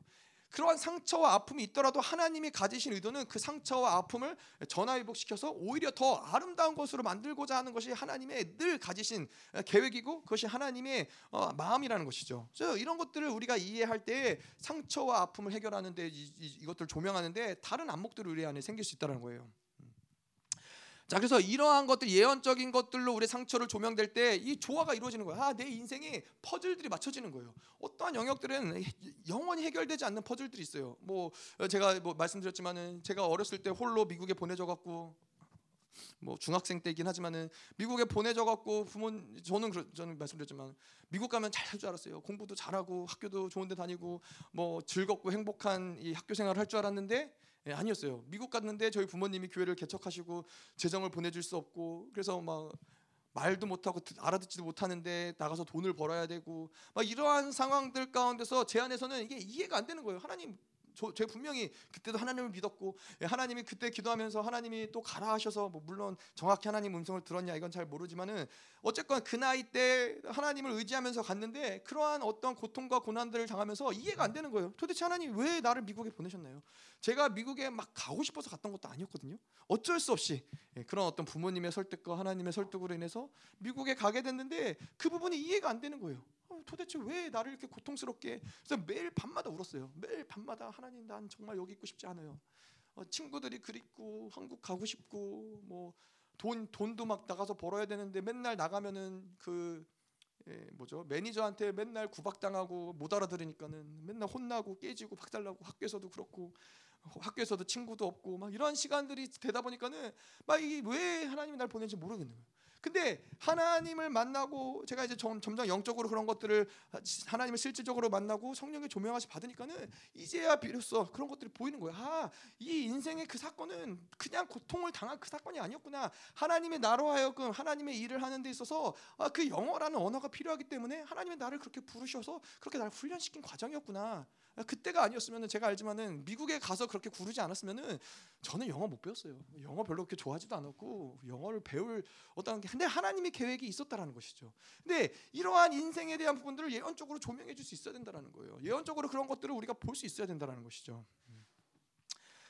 자, 그래서 이또 내적 치유라는 것이 빌립보서 3장에 보면은 3장 13절에 보면은 형제들아 나는 아직 내가 잡은 줄로 여기지 아니하고 오직 한 일 즉 뒤에 있는 것은 잊어버리고 앞에 있는 것을 잡으려고 아, 이제 뒤에 있는 것은 잊어버리고 앞에 있는 것을 잡으려고 한다. 자, 뒤에 있는 것을 잊어버린다. 뭐 그건 우리가 이 예전에 뭐 그 상처들, 아픔들, 고통들 이것들을 다 잊어버리라는 거예요. 망각하라는 거예요.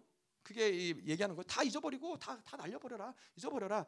자, 근데 이거 보통 우리가 아까 얘기한 대로 세상 사람들이 이야기하는 것처럼 그냥 기억나지 않게 잊어버리는 것이 그것이 하나님이 원하시는 아, 사도 바울이 이야기하는 그 방법이 아닌 거예요. 자, 잊어버리고 다시 새롭게 출발선으로 나아가라는 것은 무엇을 얘기하냐면은 그 사건 가운데 정확하게 하나님께 이것들을 올려드리는 거예요. 하나님께 올려드리고 하나님께 올려드린다는 건 뭐예요? 자, 이 사건 내가 지금 수치를 당한 사건, 이 억울함을 당한 사건을 하나님께 올려드렸다면은 그 부분에 대해서 하나님의 조명하심이 있다라는 거예요. 아 그거는 뭐 그 사람의 어떠한 악이 떠서 그렇다. 그 사람이 상처 그 사람도 상처가 있어서 그렇다. 그런 것들을 조명해 주는 것들을 받아들이고 다시 나는 의롭다함을 확증하는 거예요. 그걸 통해서 의롭다함을 확증하는 거예요. 그래서 새롭게 출발선에 다시 선다라는 것은 무엇이냐면은 내 안에 어떠한 이 응어리들, 내 안에 어떠한 이 어, 상처들 이것들이 툴툴 다 털어버리고 예, 이전과 같이 깨끗한 상태로 다시 시작한다라는 거예요.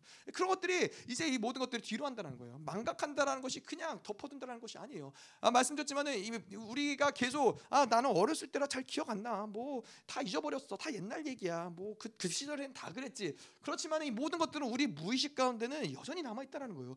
무의식 가운데 남아 있는 그러한 상처들, 그런 감정, 상처의 감정들, 그런 해결되지 않은 상처의 어떤 이 혈기들 이런 것들을 가지고 있으면 있으면은 반드시 원수들은 이것들을 사용을 한다는 거예요. 반드시 원수들은 그 상처의 어떠한 것들을 통해서 어, 드러내 드러내고 그또이 원수들의 역사함이 재밌는 게 가장 중요한 순간, 예, 내 인생 가운데 가장 중요한 순간에 예, 그런 것들이 어, 상처 상처를 어, 뜨게 만들고 상처를 통해서 원수들이 역사하는 통로를 만든다는 거예요. 그러니까 인생이 잘 될래야 잘 될 수가 없어요. 예, 하나님의 하나님 믿는 사람들은 어떻게요? 하나님 믿는 사람들은 하는 것마다 아, 복을 받는 거예요. 하는 것마다 문이 열리는 거예요. 넘어져도 어떻게 해요? 돈을 줍는 거예요. 어, 하필 넘어졌는데 거기에 5만 원짜리가 있는 거예요. 근데 하나님 안 믿는 사람은 어떻게 해요? 넘어지면 코가 깨지는 거예요. 이게 이게 천지 차이예요. 왜냐하면 아까도 말씀드렸지만은 원수들은 계속해서 가장 중요한 순간에 우리를 넘어뜨리기 위해서 그런 상처와 묶임들을 계속 바라보고 있다라는 거예요. 근데 하나님의 사람들은 뭘 해도 우리 우리가 하나님 안에서 그리스도 안에서 그분의 인도하심 받는 사람들은 내가 혹 실수해서 넘어진다 해도 그게 오히려 우리에게 더 복된 일로 하나님 이것들을 승화시켜 준다라는 것이죠. 자, 그래서 우리가 이 쓴뿌리에 대해서만 좀 더 조금만 더 볼게요. 자, 쓴뿌리를 정의를 내리자면은 우리 안에 내재되어 있는 육체의 정욕과 어떤 죄성들, 내 인격 안에서 뿌리를 내린 것들을 쓴뿌리라 그래요. 쓴뿌리란 것은 뭐예요? 그래서 그 뿌리가 땅에 박혀서 양분을 이제 끌어당겨야 되는데 좋은 양분, 예, 건강한 양분을 끌어당기는 것이 아니라 쓴뿌리기 때문에 예, 안 좋은 것, 썩은 것, 예, 이 악한 것들 이런 것들을 빨아당기는 것들을 쓴뿌리라고 우리가 이야기를 한다는 것이죠. 자, 근데 쓴, 쓴뿌리라는 것은 일반적으로는 그냥 한 순간에 만들어진다기보다는 오랜 시간 동안 그런 죄와 그런 상처와 이런 묶임에 계속 어, 오랜 시간 동안 지속되게 받아들였을 때 그것들이 이제 쓴 뿌리로 자라나게 되는 부분들이 있다는 거예요. 자, 자 그렇다면 우리가 이제 뭐 살다 보면 다 뭐 그런 상처와 아픔과 이런 어, 어려움들 있잖아요. 자, 근데 우리가 예수를 믿었어요. 예수를 믿었, 믿었잖아요. 예수님을 믿고 구원을 받았어요. 그럼 그런 사람들에게 쓴 뿌리가 있을까요? 있어요? 네. 일단 원칙적으로는 쓴뿌리가 없는 게 정상이에요. 자, 무슨 말이냐면은 우리가 예수님을 구주로 영접을 했을 때 그때는 우리가 모든 세상 가운데 상처와 아픔과 모든 승, 모든 쓴뿌리들이 있었지만은 예수님을 영접하고 받아들이는 순간 그 우리는 거기에서 뽑혀져서 예, 그리스도 안에 심겨진 자들이에요. 예, 그렇기 때문에 더 이상 그 모든 뭐 우리 이것을 뭐 세례로 비유하자면은 이전에 내가 살던 나의 어떤 육적인 사람은 완전히 죽어지고 모든 뿌리들은 이제 다 끝난 거예요. 완전히 죽어지고 이제 주님 안에서 새롭게 다시 부활한 사람들이 새 사람의 존재란 말이죠. 그렇기 때문에 예 예수님을 온전히 받아들인 사람에게는 쓴뿌리라는 것이 그 순간에는 존재하지 않아요. 자, 근데 왜 말씀하신 대로 우리에게 쓴뿌리가 남아 있는 분들이 있단 말이죠. 근데 이건 뭐예요? 이거는 내 안에 뭐 우리가 이 뭐 나무에 대해서 나무의 나무와 비유를 하자면은 뿌리를 뿌리째 뽑았죠. 그래서 더 이상은 이, 이 악한 땅에서 올라오는 양분을 받아들이지 않는 나무가 됐단 말이에요. 더 이상은 이제 빨아 빨아다지지 않아요. 근데 문제는 뭐예요? 여전히 그 악한 어둠의 그 썩은 땅에서 빨아들였던 양분이 그 나무 안에 아직 남아 있는 부분들이 있다라는 거예요. 그러면 이건 어떻게 해야 돼요? 뿌리채 뽑혀졌으니까는 계속 햇빛을 받아들이면은 그 양분은 그 나무 안에서 어느 순간이 되면 다 없어진단 말이에요. 근데 우리의 문제는 뭐예요?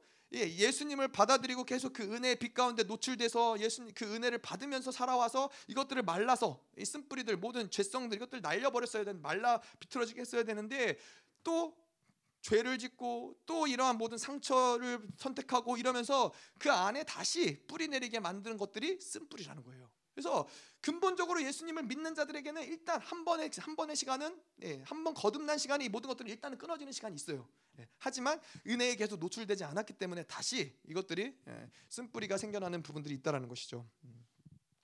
자 그렇기 때문에 우리는 이러한 쓴뿌리를 반드시 제거해야 되는 여러 가지 이유가 있지만은 뭐 영적으로 성장하고 하나님을 닮아가고 이러한 부분에도 필요하지만은 일단 이 쓴뿌리가 해결되지 않으면은 다른 사람들을 더럽게 만든다는 거예요. 자 히브리서 12장 15절에 보면은 너희는 돌아보아 하나님의 은혜에 이르지 못하는 자가 있는가 두려워하고 또 쓴뿌리가 나서 괴롭게 하고 많은 사람이 이로 말미암아 더러움을 얻을까 두려워하고 내가 가진 쓴뿌리는 그냥 내 안에 쓴뿌리가 아니라 이거는 반드시 다른 사람을 더럽힌다라는 거예요. 반드시 다른 사람 들을 고통스럽게 만든다라는 거예요. 자 그래서 뭐 이 예를 들어서 목회자 안에 쓴뿌리가 있는 목회자 쓴뿌리가 해결되지 않았다 상처와 아픔으로 인해서 이 쓴뿌리가 뿌리 내린 목회자가 담임을 하는 교회 가운데 있는 사람들은 어떻게 돼요? 그 성도들은 어떻게 돼요? 그 성도들은 더러워지는 거예요. 괴로워 고통 가운데 있을 수밖에 없다라는 거예요. 예, 그러니까는 뭐 마찬가지로 한 가정에서 아버지가 이 쓴뿌리가 있다. 그러면은 그 쓴뿌리가 있는 아버지 밑에서 자라나는 자녀들은 더러워지고 고통을 당할 수밖에 없다라는 거예요. 그런 면에서 이 쓴뿌리라는 것은 치명적이라는 거예요. 예, 반드시 이 쓴뿌리를 제거하는 것이 중요하다는 거예요. 자, 우리가 뭐 그렇게 얘기할 수 있죠. 아, 뭐 쓴뿌리를 제거하지 않으면 구원받지 못합니까? 어, 어떻게 생각하세요? 쓴뿌리를 제거하지 않아도 쓴뿌리가 많다 하더라도 그것은 구원의 문제와는 사실은 별개 문제예요. 자, 하지만 쓴뿌리가 제거되지 않으면 문제가 되는 게 뭐예요? 예, 우리는 일단 일단 우리는 예, 하나님을 믿고 예수를 영접하고 예, 우리가 크리스찬들의 온전한 방향성은 뭐예요? 구원받는 것이 우리의 목표예요. 아니에요. 우리에게는 구원받는 게 목표가 아니에요. 구원은 시작에 불과해요. 구원은 시작이고 하나님이 우리를 구원하심으로써 아까도 이야기한 대로 계속 우리를 변화시키고 성장시키고 이 에베소서에 나온 것처럼 거룩하고 흠이 없는 데까지 예수님을 닮아가는 데까지 하나님의 영광에 동참하는 데까지 우리를 계속 이끌어 가시는 것이 우리를 부르신 목적이에요. 여러분 생각해 보세요. 단지 우리를 지옥 가지 않게 하려고 예수님이 보좌에서 내려오셔서 십자가에서 죽으시고 우리의 모든 고난과 핍박을 당하셨겠어요? 아니에요. 그 정도가 하나님이 가지 가지신 목적이었다면은 내려오실 필요도 없으세요. 그분은 전능하신 하나님이기 때문에 그냥 너 오늘 의롭다. 그러면은 우리의 죄는 사실 의로워지는 거예요. 근데 그것이 목적이 아니라 뭐요? 우리를 그분과 같이 만들기 위해서 그분 그분처럼 그분의 영광에 동참시키기 위해서 왕 같은 제사장을 만들기 위해서 우리를 그 만들 만들기 만드는 것이 그분의 목적이기 때문에 이 땅에 오실 수밖에 없었다라는 거예요. 십자가에서 죽으실 수밖에 없었다라는 거예요. 자, 그래서 내 안에서 아, 나는 그냥 적당히 하나님 믿고 구원받고 천국 가면 돼. 이거는 예, 굉장히 큰 오산인 거예요. 하나님의 마음을 1도 모르는 거예요. 하나님의 가진 의도를 1도 모르는 거예요. 하나님의 가진 의도는 그분의 영광에 동참해서 그분의 후사로서 우리를 만드는 것이 그분의 가진 계획인 거예요. 성경이 어디를 봐도 그냥 적당히 하나님 믿고 천국 간다. 예, 이런 이러한 구절은 성경에서 찾아볼 수 없다라는 것이죠. 자, 그런데 어쨌건 이런 쓴뿌리들이 있으면은 이렇게 성화에 이르고 영화에 이르는 것들이 불가능하다라는 거예요. 그것이 성장 영적으로 성장하는데 불가능하다라는 거예요. 자 그렇다면은 쓴뿌리가 많아서 뭐 많아도 나는 구원만 받으면 돼. 천국 가면 돼. 그 뭐 천국 가면 뭐 지옥 가는 것보다 낫겠지라고 생각할 수 있지만은 문제는 쓴뿌리가 많으면은 이 구원을 온전히 이루는 데까지 가는 것조차도 보장하기가 어렵다라는 거예요. 쓴뿌리가 많은 사람들은 하나님과의 관계에서도 계속 절망을 선택하고 하나님과 이 모든 문제가 풀어지지 않기 때문에 믿음이 죽어지고 불신앙이 생기고 되고 이러한 역사들이 계속 일어나는 과정 가운데서 구원이 어디까지 가요? 하나님의 측에서는 구원의 지소는 없어요. 하나님은 한 번 구원한 자를 끝까지 인정하세요. 그러나 반대로 내가 구원을 취소하는 경우들은 있을 수 있다라는 거예요. 내가 하나님을 떠나서 하나님을 완전히 끊어버리고 배반하고 성령을 예, 성령을 근심하게 만들고 예, 성령에 대해서 예, 성령에 반역하고 이러한 흐름 가운데 있으면 구원이 취소도 가능하다라는 것이죠. 그러한 측면에서 쓴뿌리가 해결되지 않으면은 우리 가운데 온전한 신앙생활을 하기가 어렵다는 거예요. 자, 그래서 쓴뿌리가 많은 사람들에게는 어떤 특징이 있냐면은 쓴뿌리가 많은 사람들은 신앙생활할 때 계속 이 오르락 내리락 해요. 들쑥날쑥해요. 그래서 기도도 했다 안 했다. 예, 그래야 뭐 은혜도 받았다 못 받았다. 어떠한 상황과 환경과 조건이 되면은 막 어떨 때는 막 은혜 받고 하나님 위해서 살 것처럼 이야기하지만은 또 돌아서서 조금 어려움이 생기면은 야 하나님 믿는 거 너무 힘들다 못 하겠다. 나는 진짜 적당히 신앙생활 하련다. 이게 계속 이렇게 들쑥날쑥한 거예요. 자 왜 그렇다면은 은혜가 유지가 안 돼요? 예, 계속 은혜 가운데 은혜를 받음으로써 우리가 성장을 하는 것인데 왜 은혜가 유지가 안 되냐? 그러면 이것은 상처가 내 안에 해결되지 않은 상처들 때문에 다 새어 나가는 거예요. 받은 은혜가 다이 예, 이 밑둥 뚫린 이 항아리처럼 계속 은혜들이 은혜를 받지만은 다 흘러나가는 거예요. 그러니까는 하나님으로 살아가는 게 어려운 거예요. 사실 하나님으로 살아가는 건 어렵지 않아요. 어려울 수 없어요. 예, 하나님이 우리로 하여금 너는 네가 노력해서 거룩해져라. 하나님은 그러신 적이 없으세요. 너는 그냥 나를 바라봐라. 히브리서에서도 이야기한 것처럼 예수를 바라봐라. 예수를 붙잡아라. 그게 모든 거예요. 그게 히브리서 기자가 이야기하는 모든 거예요. 예수를 바라보면 되는 거예요. 근데 우리가 왜 어려워요 신앙생활이? 계속 그분을 바라보면 그분이 모든 것을 공급하시고 만들어 가시는데 내 안에 해결되지 않은 상처가 그분의 공급하시는 것들 다 흘려보내기 때문에 늘 늘 마음이 늘 이 이 항아리가 비어져 있으니까는 늘 공허한 거예요. 늘 해결하기가 어려운 거예요. 자, 그런데 이 그렇기 때문에 이 성도들은 어떠한 과정을 거쳐더라, 거쳐서더라도 반드시 이런 상처들을 치유를 해나가는 것이 중요하다.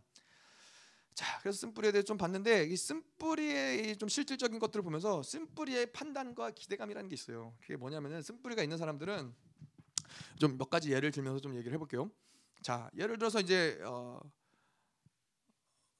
뭐 누가 이제 어떤 가정에 자랐는데 이 가정이 어떤 가정이냐면은 아버지가 늘 맨날 술에 쩔어 살고 술 먹고 돌아오면 엄마를 패고 뭐 이런 밑에서 계속 자라는 아이가 있다고 쳐요. 그러면은 이 안에서 이 아이는 아버지를 바라보면서 어떤 마음이 드냐면은 진짜 우리 아버지 너무 싫다, 너무 밉다.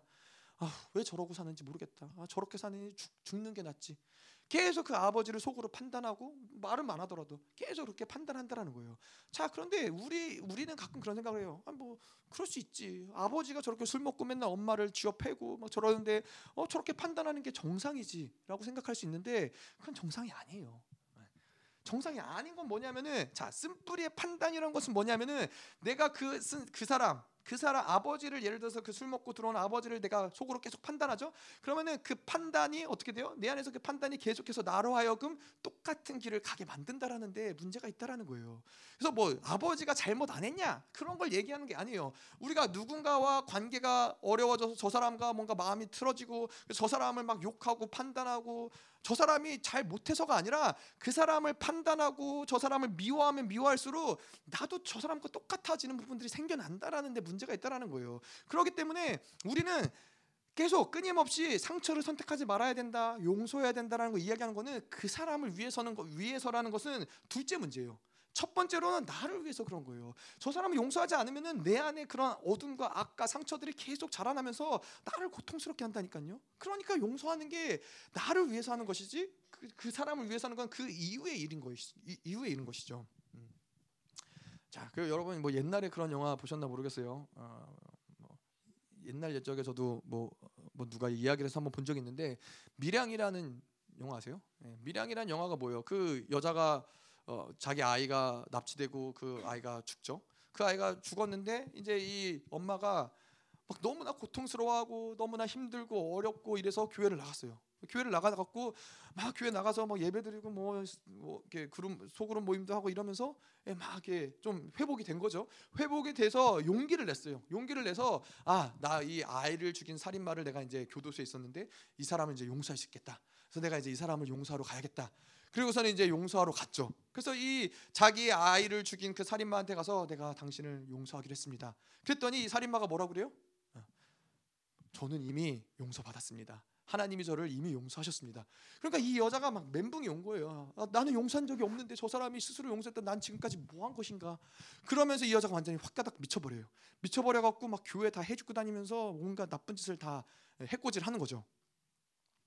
자, 이게 왜 이런 문제가 생겨요? 왜 이런 문제가 생겨요? 어. 이 용서라는 것 자체가 본질적으로 이 사람은 저 사람을 용서하는 것이 목적이었다고 생각을 하지만은 아니에요. 정말 용서의 근본적인 목적은 내가 하나님 앞에서 저 사람을 용서할 때 그 치유하심이 나에게 있다라는 거예요. 그러니까는 저 사람이 내가 용서를 하든 안 하든 그거는 그거는 일단 그렇게 중요한 문제는 아니에요. 예, 내가 용서할 때 하나님이 나를 치유하시고 나를 회복하시고 나를 온전케 하시는. 예, 그래서 우리가 요번에 요번에도 이제 저희 아이가 한번 어, 어 이렇게 억울한 일을 당했어요. 의도하지 않았는데 억울한 일을 당했는데 어, 그 억울한 일을 당했을 때 이 아이에게 뭐라고 했냐면은 너 그 사람 용서할 수 있니? 예, 물어봤어요. 처음에는 이제 대답 안 하다가 나중에는 용서할 수 있다고. 자 이게 왜 중요해요? 내가 용서하지 않으면은 내가 그 당한 억울한 일, 그 상처, 그 에너지는 여전히 내 안에 그대로 남아 있는 거예요. 그러면 이거는 계속 자라날 수밖에 없는 부분들이 있다라는 거예요. 근데 이것을 내가 일단은 그 사람을 용서하면은 일단 그거는 용서한 걸로 끝나는 거예요. 마무리가 지어지는 거예요. 그럼 더 이상 그것이 나를 괴롭히지 않는다라는 것이죠. 그렇기 때문에 용서한다라는 것이 중요해요. 이 누군가를 미워하는 마음, 용서하지 못하는 마음, 뭐 이러한 이 삐진 마음 이런 것들을 오래 가져가면은 내 안에 그 어둠의 에너지는 점점 점점 커져요. 빠른 시간 안에 그것들을 용서해주고 그것들을 하나님께 맡겨드리는 것이 우리에게 너무나 중요한 거예요. 자, 그래서 이렇게 아빠를 예를 들어서 아까 그 술 먹고 엄마를 패는 그 아빠를 계속 판단한다. 그러면은 그러한 사람들은 뭐 여러분들도 그럼 보실지 모르겠지만은 99%는 아빠와 비슷한 삶을 살아요. 그 사람도 결혼해서 술 마시고 아내를 학대하고 아내를 패고 절대 나는 그런 사람처럼 안 될 거야. 절대 우리 아빠처럼 안 될 거야. 근데 그 판단한 대로 자기도 그 삶을 살아가는 그 경우들이 대부분이라는 거예요. 대부분 다 그렇게 이걸 바로 왜 그러냐면은 쓴뿌리의 판단이고 이것이 쓴뿌리의 기대감이라는 거예요. 예, 쓴뿌리 내가 그렇게 판단했던 그대로 내 인생이 그것을 이끌어가는 에너지가 된다라는 것이죠. 자, 뭐 그런 경우들이 많이 있어요. 뭐 또 예를 들어서 뭐 어, 떠한이 가정의 아버지가 있는데 이 아버지가 서울대 법대를 나왔어요. 서울대 법대를 나오고 똑똑한 아버지예요. 근데 이 아버지가 그렇게까지 공부를 열심히 하고 법대까지 나왔는데 이상하게 가정 안에서 무기력한 거예요. 가정의 어떤 경제적인 것도 책임지지 못하고 아무것도 못해요. 그냥 늘 집에서 그냥 아무것도 못하고 있는 거예요. 그러니까는 가정이 늘 어려운 거예요. 그러니까 이 자녀가 그런 걸 보면서 아버지를 계속 판단한 거죠. 아, 우리 아버지 왜 이렇게 무기력하냐? 아, 나가서 뭐 좀 했으면 좋겠다. 아무것도 안 하고 저게 뭐냐? 가정도 책임지지 못하고 그랬는데 이 자녀도 이 아들도 굉장히 똑똑하고 굉장히 탁월했는데 근데 이 자녀도 나중에 자라서 어떻게 해요? 아버지랑 똑같이 무기력한 거예요. 아무것도 못하는 거예요. 이런 경우들을 제가 허다하게 많이 봤어요. 왜냐면은 이러한 근데 나중에 알고 보니까는 이 아버지도 뭐예요? 이 서울대 나온 아버지도 그 할아버지를 보면서 똑같이 그랬던 거야. 할아버지가 굉장히 무기력했던 사람인 거예요. 그냥 집안에서 아무것도 안 하고 뭐 집안에 어떤 것도 관여 안 하고 살면서 예, 그렇게 있는 그 아버지를 보면서 할아버지를 보면서 그 아버지도 그 판단을 함으로써 똑같은 인생을 만들어가고 그 아들도 똑같이 인생을 만들어간다는 거예요. 그래서 이거는 단지 나의 문제가 아니라 이걸 끊어줘야지 그 다음 세대가 살아요. 그래서 쓴뿌리의 문제를 방치하고 아유 뭐 어차피 이렇게 살아 여러분 뭐 이제 또 연세가 있으신 분들도 있으 셔서 아유 평생 이렇게 살았는데 뭐 이렇게 살다 죽지 뭐 그게 아니라 내가 그걸 해결하지 않으면은 그 다음 세대가 그거 똑같은 고통 때문에 계속 그것이 흘러간다는 거예요. 누군가는 끊어내야죠. 누군가는 끊어줘야죠. 더 윗세대면 윗세대일수록 좋겠죠. 윗세대에서 그걸 끊어줘야 자녀들이 풀린다니까요. 이게 영적인 흐름이기 때문에 자녀들을 뭘 열심히 바꾼다고 해서 될 일이 아니라 영적으로 내가 그것들을 정확하게 쓴뿌리들을 해결하고 끊어줄 때 이 흐름들이 내려가지가 않아요. 그러면 자녀들은 자연스럽게 변화가 돼요. 음. 자, 뭐 이런 경우들 뭐 이, 특별히 이런 판단, 이런 이, 이 쓴뿌리의 판단과 쓴뿌리의 기대감이 많은 경우들이 엮이는 가정. 엮이는 가정이 뭐예요? 예, 이혼한 가정이나 아니면 아까 이야기한 대로 뭐 부모님이 알코올 중독이나 뭐 이러한 가정에 있어서는 그 자녀들이 반드시 이런 쓴뿌리의 기대감과 판단이 엄청나게 많다라는 거예요. 그래서 그렇잖아요. 예, 아버지가 막 망나니고 술주정뱅이고 이러면 자녀들도 대부분 다 그런 인생의 길을 가기가 아주 아주 쉬워요. 아주 많아요. 음. 이런 경우도 있어요. 예를 들어서 이제 오빠에게 너무나 시달리던 아이가 있었어요. 오빠는 계속 이 아이를 막 괴롭히고 막 고통스럽게 막 장난치 너무 과하게 장난치고 막 그러니까 이 여동생인데 여동생이 막 너무 오빠 때문에 시달려서 들들들도 벗겨갖고 너무 고통스러워하는 아이가 있었어요. 그래서 이 여자아이가 나중에 커서 결혼을 했는데 이상하게 남자아이만 가지면은 유산이 되는 거예요. 이게 그 안에 있는 이 쓴뿌리와 이런 것들이 계속 그 오빠를 보면서 판단한 거죠. 나는 남자는 싫다. 아 남자는 정말 지긋지긋해. 아 남자 정말 가까이 하기도 싫어. 뭐 이런 계속 내 안에 판단되었던 것들이 결국 내 안에서 아이만 생긴 남자아이만 생기면 이 유산되는 역사들을 만들어낸다는 것이죠. 음. 자 이런 쓴뿌리와 기대감들 뭐 이런 것들을 쭉 봤는데 자 그렇다면 이 내적 치유를 어떻게 치유할 것이냐 이 과정이 좀 중요하겠죠. 자 그래서 일단 과정 중에서 제일 중요한 거는 상처를 직면하는 것이 중요하다, 인정하는 것이 중요하다. 아, 아까 이야기했었죠. 상처를 직시하고 인정하고 아, 이런 것들을 할 때 이제 어, 이, 이, 한 발을 내딛는 거예요. 상처를 치유해 가는데 한 발을 내딛는 거예요. 자, 그런데 이러한 것들이 상처를 직면하고 인지하는데 아까도 이야기한 것처럼 가장 중요한 역할을 하는 것은 무엇이냐? 교회라는 거예요.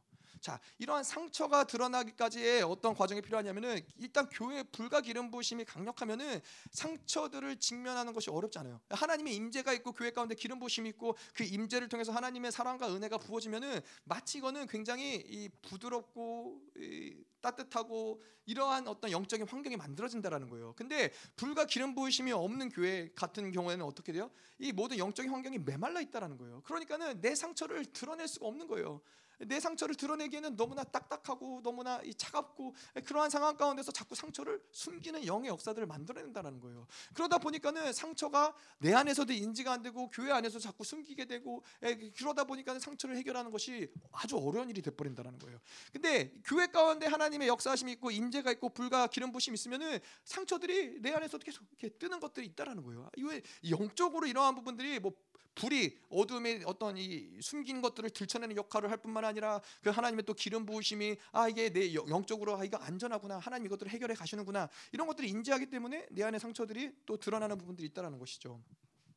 사단의 역사는 반드시 내 안에 상처를 숨기게 만들어요. 내 안에 상처를 왜냐하면 그 사, 상처를 통해서 사단이 주둔하고 있기 때문에 상처를 해결하는 걸 별로 좋아하지 않아요. 그러니까 어떻게 해서든지 상처를 숨기려고 해요. 자, 근데 아까도 이야기한 대로 상처가 해결되기 위해서 가장 중요한 부분은 뭐요? 이것이 드러나야 된다라는 거예요. 이것을 인지해야 된다라는 거예요. 근데 이제 사단은 그것을 못하도록 계속 예, 이런 상황들을 만든다든가 이게 자꾸 숨기게 만든다든가 이런 역사들을 만드는 것이죠.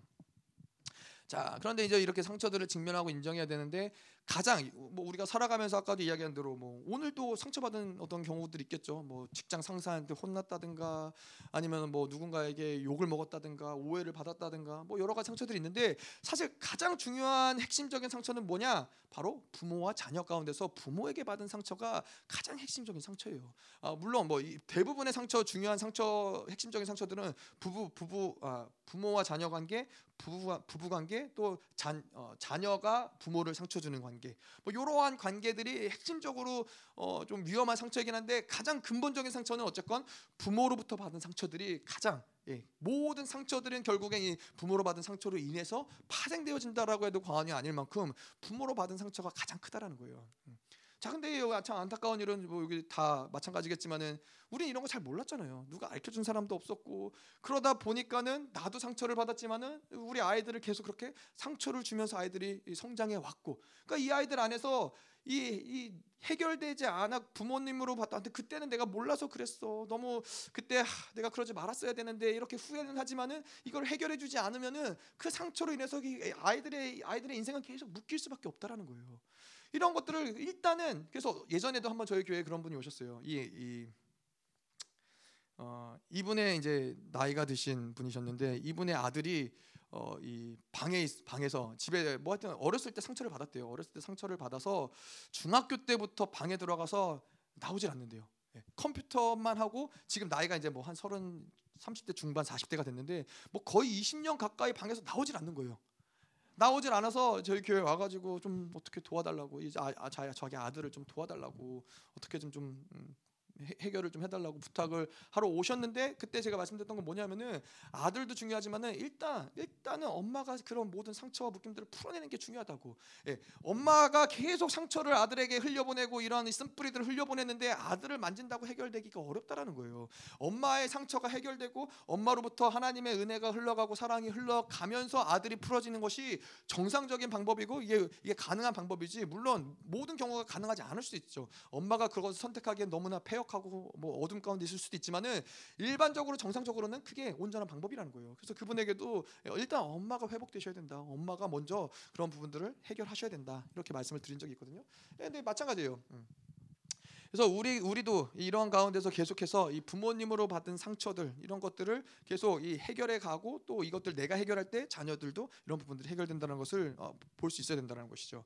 자, 그리고 두 번째로는 상처를 직시하고 인정하고 그 다음에 두 번째로 필요한 건 뭐요? 예, 토설하는 과정이 필요해요. 이런 것들 내 안에 자 우리가 상처를 받으면은 내 안에 쓴뿌리 상처가 생기면은 동일하게 생겨나는 것들은 뭐냐면은 우리 안에 분노의 에너지가 아, 생긴다는 거예요. 상처를 받을 때 아, 아까도 얘기했지만 뭐 절망이고 분노고 근데 다 근원적으로는 같은 에너지인 거예요.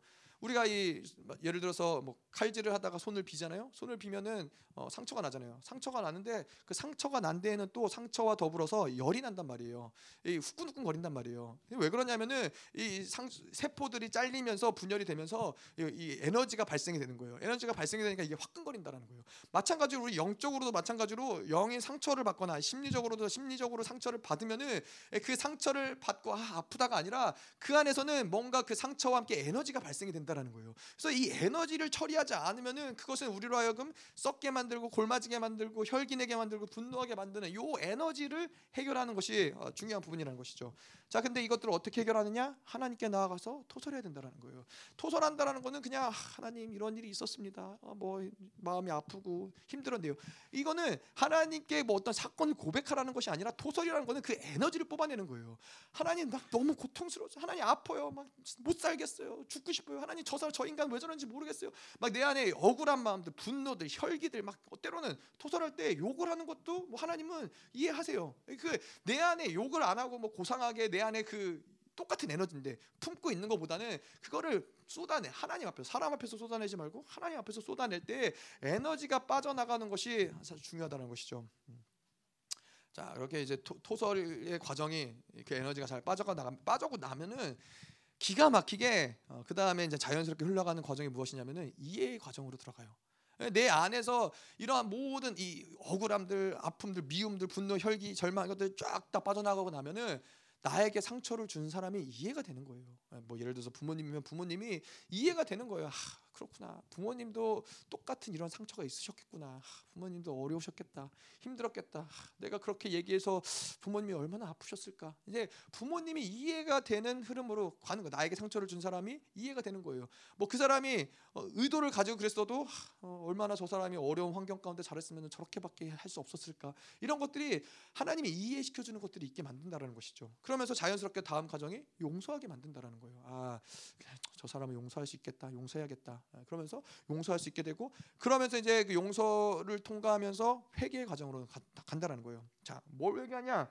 내가 상처를 받았을 때 그런 사건을 만났을 때 상처를 받았을 때 하나님이 나에게 주신 은혜와 진리로 그 상, 사건을 반응하지 못하고 함부로 판단하고 함부로 미워하고 함부로 욕하고 어, 함부로 저주하고 이런 것들을 하나님께 회개하는 것이죠. 이런 것들을 회개하고 아, 하나님 나의 이러한 상처를 십자가에 못 박습니다. 아, 내, 내 마음에 어떤 이러한 가졌던 이런 에너지들을 십자가에 못 박습니다. 이런 것들을 회개하고 하나님께 올려드리면은 이것들이 십자가에서 올려드려지고 회개가 되어질 때 그 다음에는 자연스럽게 그 상처를 통해서 들어왔던 영들이 분리가 되는 거예요. 예, 미움의 영, 뭐, 뭐 한맺히게 만드는 영, 어, 절망의 영, 이간의 영 이런 것들이 자연스럽게 상처가 이제 해결이 되니까는 분리가 되는 것이죠. 영적으로 이것들을 이제 축사가 되고 이것에 예수의 피를 뿌리고 기름 부으심이 부어지면은 예, 그 다음에는 이 영혼은 축복의 권세가 회복된 상태가 되는 것이죠.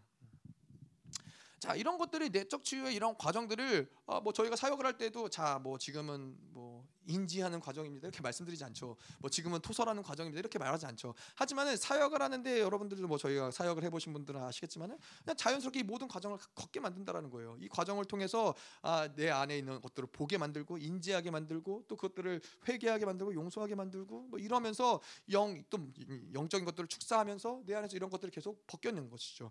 쓴뿌리가 벗겨지면은 자 예전에 쓴뿔을 가지고 있으면은 계속 그 쓴뿔 통해서 내가 정보를 받아들였어요. 근데 이것이 해결되면은 더 이상 왜곡된 정보가 받아들이는 것이 차단되기 때문에 차단되고 이게 해결된 영역만큼 또 하나님의 은혜를 받아들이며 성장할 수 있는 영역들이 넓어진다라는데 이, 이 내적 치유의 중요성이 있다는 것이죠. 자 그래서 좀 정리를 해볼게요. 좀 정리해 보자면은 자 이런 어떤 이 쓴뿌리와 판단과 어떤 이런 기대감을 통해서 가진 정보들이 그 판단대로 내 인생은 계속해서 흘러가요. 어, 성경에도 판단하는 자는 자기도 그 판단대로 어, 산다라고 말 이야기하고 있어요. 그래서 잘못된 판단을 통해서 심고 거두는 원리대로 내가 잘못된 판단한 것, 그 사람을 미워한 것, 그 사람을 함부로 판단한 것 이것들이 계속 내 안에서 씨앗이 되어서 심령에 심겨지고 심령에 심겨진 것들이 열매로 맺어지는 것인데 자 이런 것들은 마치 예, 그런 것 같아요. 우리가 이 유전병을 이야기할 때 유전병은 뭐죠? 유전인자가 부모님으로부터 어, 당뇨병 예를 들어서 뭐 저희 부모님이 당뇨병이 저희 아버지가 당뇨병이 있는데 그 유전인자가 저에게 있기 때문에 늘 이 당뇨에 걸릴 수 있는 가능성들을 가지고 있는 것이죠. 음. 어, 그, 래서 뭐 누가 그런 얘기 하더라고요. 이 당뇨병을 음, 당뇨 유전자가 있는 사람과 아, 당뇨 유전자가 없는 사람 도 없는 사람도 물론 걸릴 수가 있잖아요. 그런데 당뇨 유전자가 있는 사람은 뭐, 가 다르냐면은 유전 당뇨 아버지가 뭐 당뇨병이나 가족 가족의 어떤 이런 당뇨병이 있는 사람들은 예, 총을 늘 가지고 있는 것과 똑같아요. 예. 그래서 예, 유전이 있기 때문에 언제든지 그 총을 쏠 수 있는 그러한 상태라는 것이죠. 근데 그 그 유전 그 총을 쏘는 결정을 누가 하는 거예요? 내가 한다라는 거예요. 유전이기 때문에 다, 장이, 자연스럽게 당뇨가 생기는 것이 아니라 총은 쥐어졌지만은 그걸 쏠 것인지 안 쏠 것인지는 내가 결정한다라는 것이죠. 자, 이 영적인 것도 마찬가지. 유전적으로 내 안에서 그런 것들이 내 안에 흘러 들어와서 유전병이 생길 수 있지만은 많은 경우는 이 유전병이 유전이 되는 이유는 아버지가 먹는 습관대로 가족이 먹는 식습관에 따라서 나도 그렇게 먹고 그렇게 생활을 하기 때문에 그 똑같은 병이 생겨날 수밖에 없는 흐름들이 만들어진다라는 거예요. 그래서 영적으로도 마찬가지로 그러한 어떠한 이 쓴뿌리가 있는 그런 이 상처들이 있는 가정에서 내가 살면은 내가 잘못된 통로를 통해서 계속 그 정보를 받아들일 수밖에 없는 흐름들이 만들어진다는 것이죠. 자 그렇다면 그런 정보를 받아들이지 않으려면 우리는 어떻게 해야 돼요? 계속해서 예수로 그것들을 보고 예수로 그것들을 듣고 예수를 통해서 그것들을 어, 느끼고 믿음으로 보고 믿음으로 판단하고 이것들이 중요한 거예요. 그래서 우리가 이 팔복에서도 온유한 심령을 얘기하는 게 뭐예요? 내 안에서 즉각적으로 반응되어지는 감정들, 마음들 막 화들, 분노들, 온유한 심령은 뭐예요? 즉각 그걸 멈추는 거예요. 일단 멈춰 세우는 거예요. 그것들을 내가 함부로 내 판단, 내가 흘러왔던 이 쓴불을 통해서 함부로 판단이 나가기 전에 일단 멈추는 거예요. 멈추고 하나님의 방향성을 구하는 거예요. 하나님의 일하심을 구하는 거예요. 하나님 어떻게 지금 이런 상황인데 하나님 어떻게 하기 원하십니까? 그게 바로 예수를 예수를 통해서 보는 것이고 예수를 통해서 귀로 듣는 것이고 예수를 통해서 예, 이 온유한 심령을 만드는 게 그러한 측면에서는 중요한 것이죠. 음. 자 그러면서 이제는 이러한 오염된 정보를 계속 이런 내적 치유나 어떤 이 축사의 과정을 통해서 이런 것들을 과거의 어떤 오염된 정보들을 해결해 갈 뿐만 아니라 이제는 오염된 정보들이 들어오는 것들을 예, 받아들이면 안 되겠죠. 계속 그런 것들을 통해서 우리는 어, 성장을 해 나가야 되는 것이죠. 자, 그래서 이 뭐 좀 몇 가지 또 예를 들어보면 잘못된 정보를 통해서 그에 따른 어떤 반응들을 좀 몇 가지 예를 통해서 볼 텐데요. 뭐 그런 경우들죠. 누가 나를 미워하고 괴롭힌다 어, 그런 어떤 현상이 일어났어요. 그러면은 어떠한 잘못된 정보를 갖고 있는 사람, 뭐 예를 들어서 나를 어, 괴롭히는 사람들, 나를 미워하는 사람들은 무조건 악인이야, 나쁜 사람이야. 어, 그렇게 일반적으로 많이들 생각하죠. 나를 미워하고 괴롭히는 사람은 악인이야. 아, 근데 하나님이 저 사람을 악인이라고 여기느냐? 아, 그건 또 다른 문제인 거예요. 내가 볼 땐 저 사람이 악인이지만은 누군가에겐 저 사람은 좋은 사람일 수도 있다라는 것이죠. 근데 내 안에서 늘 잘못된 정보는 내가 가진 잘못된 쓴뿌리를 통한 정보는 뭐냐면은 나를 괴롭히는 사람은 악인이야, 못된 사람이야. 이러한 정보가 있는 사람들은 아, 그런 사람들의 반응은 뭐예요? 어, 저 사람이 날 미워한다고 하면은 나도 같이 미워하는 거예요. 왜냐하면 악인이니까 악인을 미워하는 건 어렵지 않아요. 예, 저 사람이 선하고 의인인데 내가 저 사람을 미워하면은 그럼 미워하기가 어려워요. 왜냐면은 내가 나쁜 놈이 되니까. 근데 저 사람이 악인이라고 규정을 해놓으면은 미워하는 게 어렵지 않아요. 예, 악인을 미워하는데 정당하니까. 예, 내가 피해자니까 그 사람 미워하는 거는 어렵지 않아요. 자, 근데 이러한 정보가 없는 사람들, 잘못된 정보, 쓴뿌리 정보가 없는 사람들의 반응은 뭐예요? 저 사람이 나를 나쁘게 하고 괴롭혀도 미워하지 않는 거예요. 어떠한 정보가 없는 거예요. 쓴뿌리 정보가 없는 거예요. 누군가가 날 미워한다. 그러면은 1차적으로 올라온 생각은 어, 뭐저 사람 뭐 오늘 좀 힘들었나? 이런 생각이 올라올 수도 있는 것이고 아 뭐 어뭐 어, 뭐 내가 뭐 잘못 들었나? 아, 내가 뭐 잘못했나? 뭐 이런 것들이 올라올 수도 있는 것이고 이런 것들을 미움으로까지 가져가지 않는다라는 것이죠. 이런 정보가 없는 사람들은 자, 또 또 한 가지 보자면 뭐 예를 들어서 어떤 사람이 이제 돈이 없어요. 결핍이 있어요. 근데 이 어떤 잘못된 정보가 이 사람이 어떤 정보를 가졌냐면은 돈이 없으면은 인생은 불행해. 꼭 돈이 있어야 인생은 행복해. 이러한 정보를 가지고 있는 사람들은 이제 돈이 없으면은 불안한 거예요. 돈이 없으면 만사를 제쳐놓고 막 돈을 여기 막 뛰어다니면서 돈을 빌리고 구하고 돈을 얻기 위해서 막 사방팔방 돌아다니고 돈이 얻어지기까지는 평안이 없는 거예요. 예, 왜냐하면 그 잘못된 정보는 뭐예요? 돈이 있어야 인생은 행복해. 돈이 없으면 인생은 불행한 거야. 이 정보를 갖고 있기 때문에. 근데 이러한 정보가 없는 사람들의 반응은 뭐냐면은 돈이 없을 때 돈이 없어도 하나님 어떻게 할까요? 하나님을 기다리는 거예요. 하나님 기다릴 줄 아는 거예요. 하나님의 뜻을 구할 줄 아는 거예요. 예, 사람을 쫓아다니면서 막 손 벌리고 구하고 막 이러면서 그렇게 인생을 그렇게 이 문제를 풀어가지 않는 거예요. 예, 하나님이 책임지신다라는 거. 그래서 이 이 두 사람의 차이는 뭐예요? 계속 자기가 돈을 빌리고 구하러 다니는 사람들은 평생 그래요. 평생. 평생 그 인생의 돈으로 인하여 문제를 평생 만나는 것이고 또 돈이 없을 때마다 계속 사람들을 쫓아다니면서 메꾸고 메꾸고 메꾸고 빚지고 빚지고 예, 계속 이 인생이 반복적인 인생을 살아갈 수밖에 없는 그 굴레가 만들어진다라는 거예요. 근데 이 돈이 없 똑같이 돈이 없을 수 있지만은 이러한 정보가 없는 사람들 하나님을 기다리죠. 그러면 하나님이 문제를 해결하는 것들을 경험을 하는 거예요. 아 하나님이 결국에는 이것들을 먹이시고 입히시는 분 하나님이시구나. 이것들을 경험을 하면은 그 다음부터는 돈이 없어도 불안하지 않아요. 문제되지 않아요. 근데 놀라운 거는 그렇게 하나님으로 살아가는 사람들은 돈이 없는 경우에 하나님이 그렇게 그렇게까지 이끌어 가시지 않는다라는 거예요. 하나님이 그 사람을 책임지시고 채우시고 복 주시고 하나님이 그렇게 만들어 가신다라는 것이죠. 자. 자 그래서 이렇게 잘못된 정보와 이런 쓴뿌리가 있는 사람들은 하나님이 조소 사는 인생, 하나님이 우리를 채우시고 하나님이 모든 것들을 책임지신다. 이런 인생을 살아가는 것들이 어렵다라는 거예요. 계속 내 안에 쓴뿌리가 거기까지 나아가는데 이것들을 방해하기 때문에 어, 하나님이 일하시기 전에 하나님이 개입하시기 전에 이미 내가 다 모든 것들을 어, 다내내 내 차원에서는 해결한다고 하지만은 다 어그러뜨려 놓는 거죠. 하나님이 일하실 수 없도록 다 어그러뜨려 놓는 것이죠. 음. 자 그래서 이러한 내 행동 하나하나의 그런 쓴뿌리들이 있음을 인식하고 회개하고 아, 그럴 때 하나님으로 사는 인생이 열리는 거예요. 아, 아 내가 이, 이, 잘못된 정보, 돈이 없어도 사실 인생을 그렇게 꼭 죽을 필요는 없는데, 꼭 죽는 것은 아닌데, 꼭 불행한 것은 아닌데, 꼭 돈이 많아야만 행복한 것은 아닌데, 아 내가 어렸을 때 너무 이 가난과 결핍과 이 배고픔 가운데 있다 보니까는 돈이 없으면 죽을 것 같은 잘못된 정보가 들어왔구나. 이것들을 해결하고 풀어낼 때 이제 하나님이 주시는 것으로 살아갈 수 있는 흐름들이 만들어지는 거예요. 자, 또 한 가지만 볼게요. 또 어떤 사람들은 이 가족과 함께 있으면은 어, 편안함을 느끼기 어려운 사람도 있어요. 예. 예, 그런 이런 사람들이 이, 이 잘못된 정보는 뭐요? 역기능의 부모 밑에서 뭐 부모님에게 학대를 받든 부모님이 이혼을 했든 이런 역기능의 부모 밑에서 자라다 보니까는 이, 이 안에 잘못된 정보 뭐냐면은 아, 집에는 내가 있을 곳이 안 되는구나. 내가 있으면은 안 되는구나. 내가 있으면은 부모님이 어, 힘드시구나. 내가 있으면 나, 나 때문에 부모님이 싸우는구나. 아니면 뭐 나 때문에 어, 집안이 어렵구나. 막 이러한 어떤 이 잘못된 정보들을 가지고 있다 보니까는 이러한 사람들이 나, 타나는 반응은 뭐예요? 결혼을 하고 자녀들을 낳았음에도 불구하고 자꾸 바깥으로 겉도는 거예요.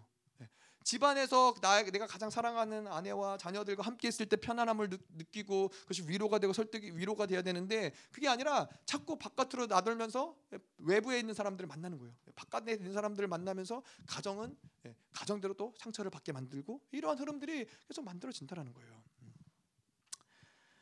자, 근데 이러한 정보가 없는 사람들은 결혼하면 너무 좋은 거예요. 이런 정보가 없는 사람들은 이러한 잘못된 정보가 없는 사람들은 어, 저는 결혼해서 너무 좋았습니다. 아, 지금도 너무 좋고 지금도 너무 행복하고.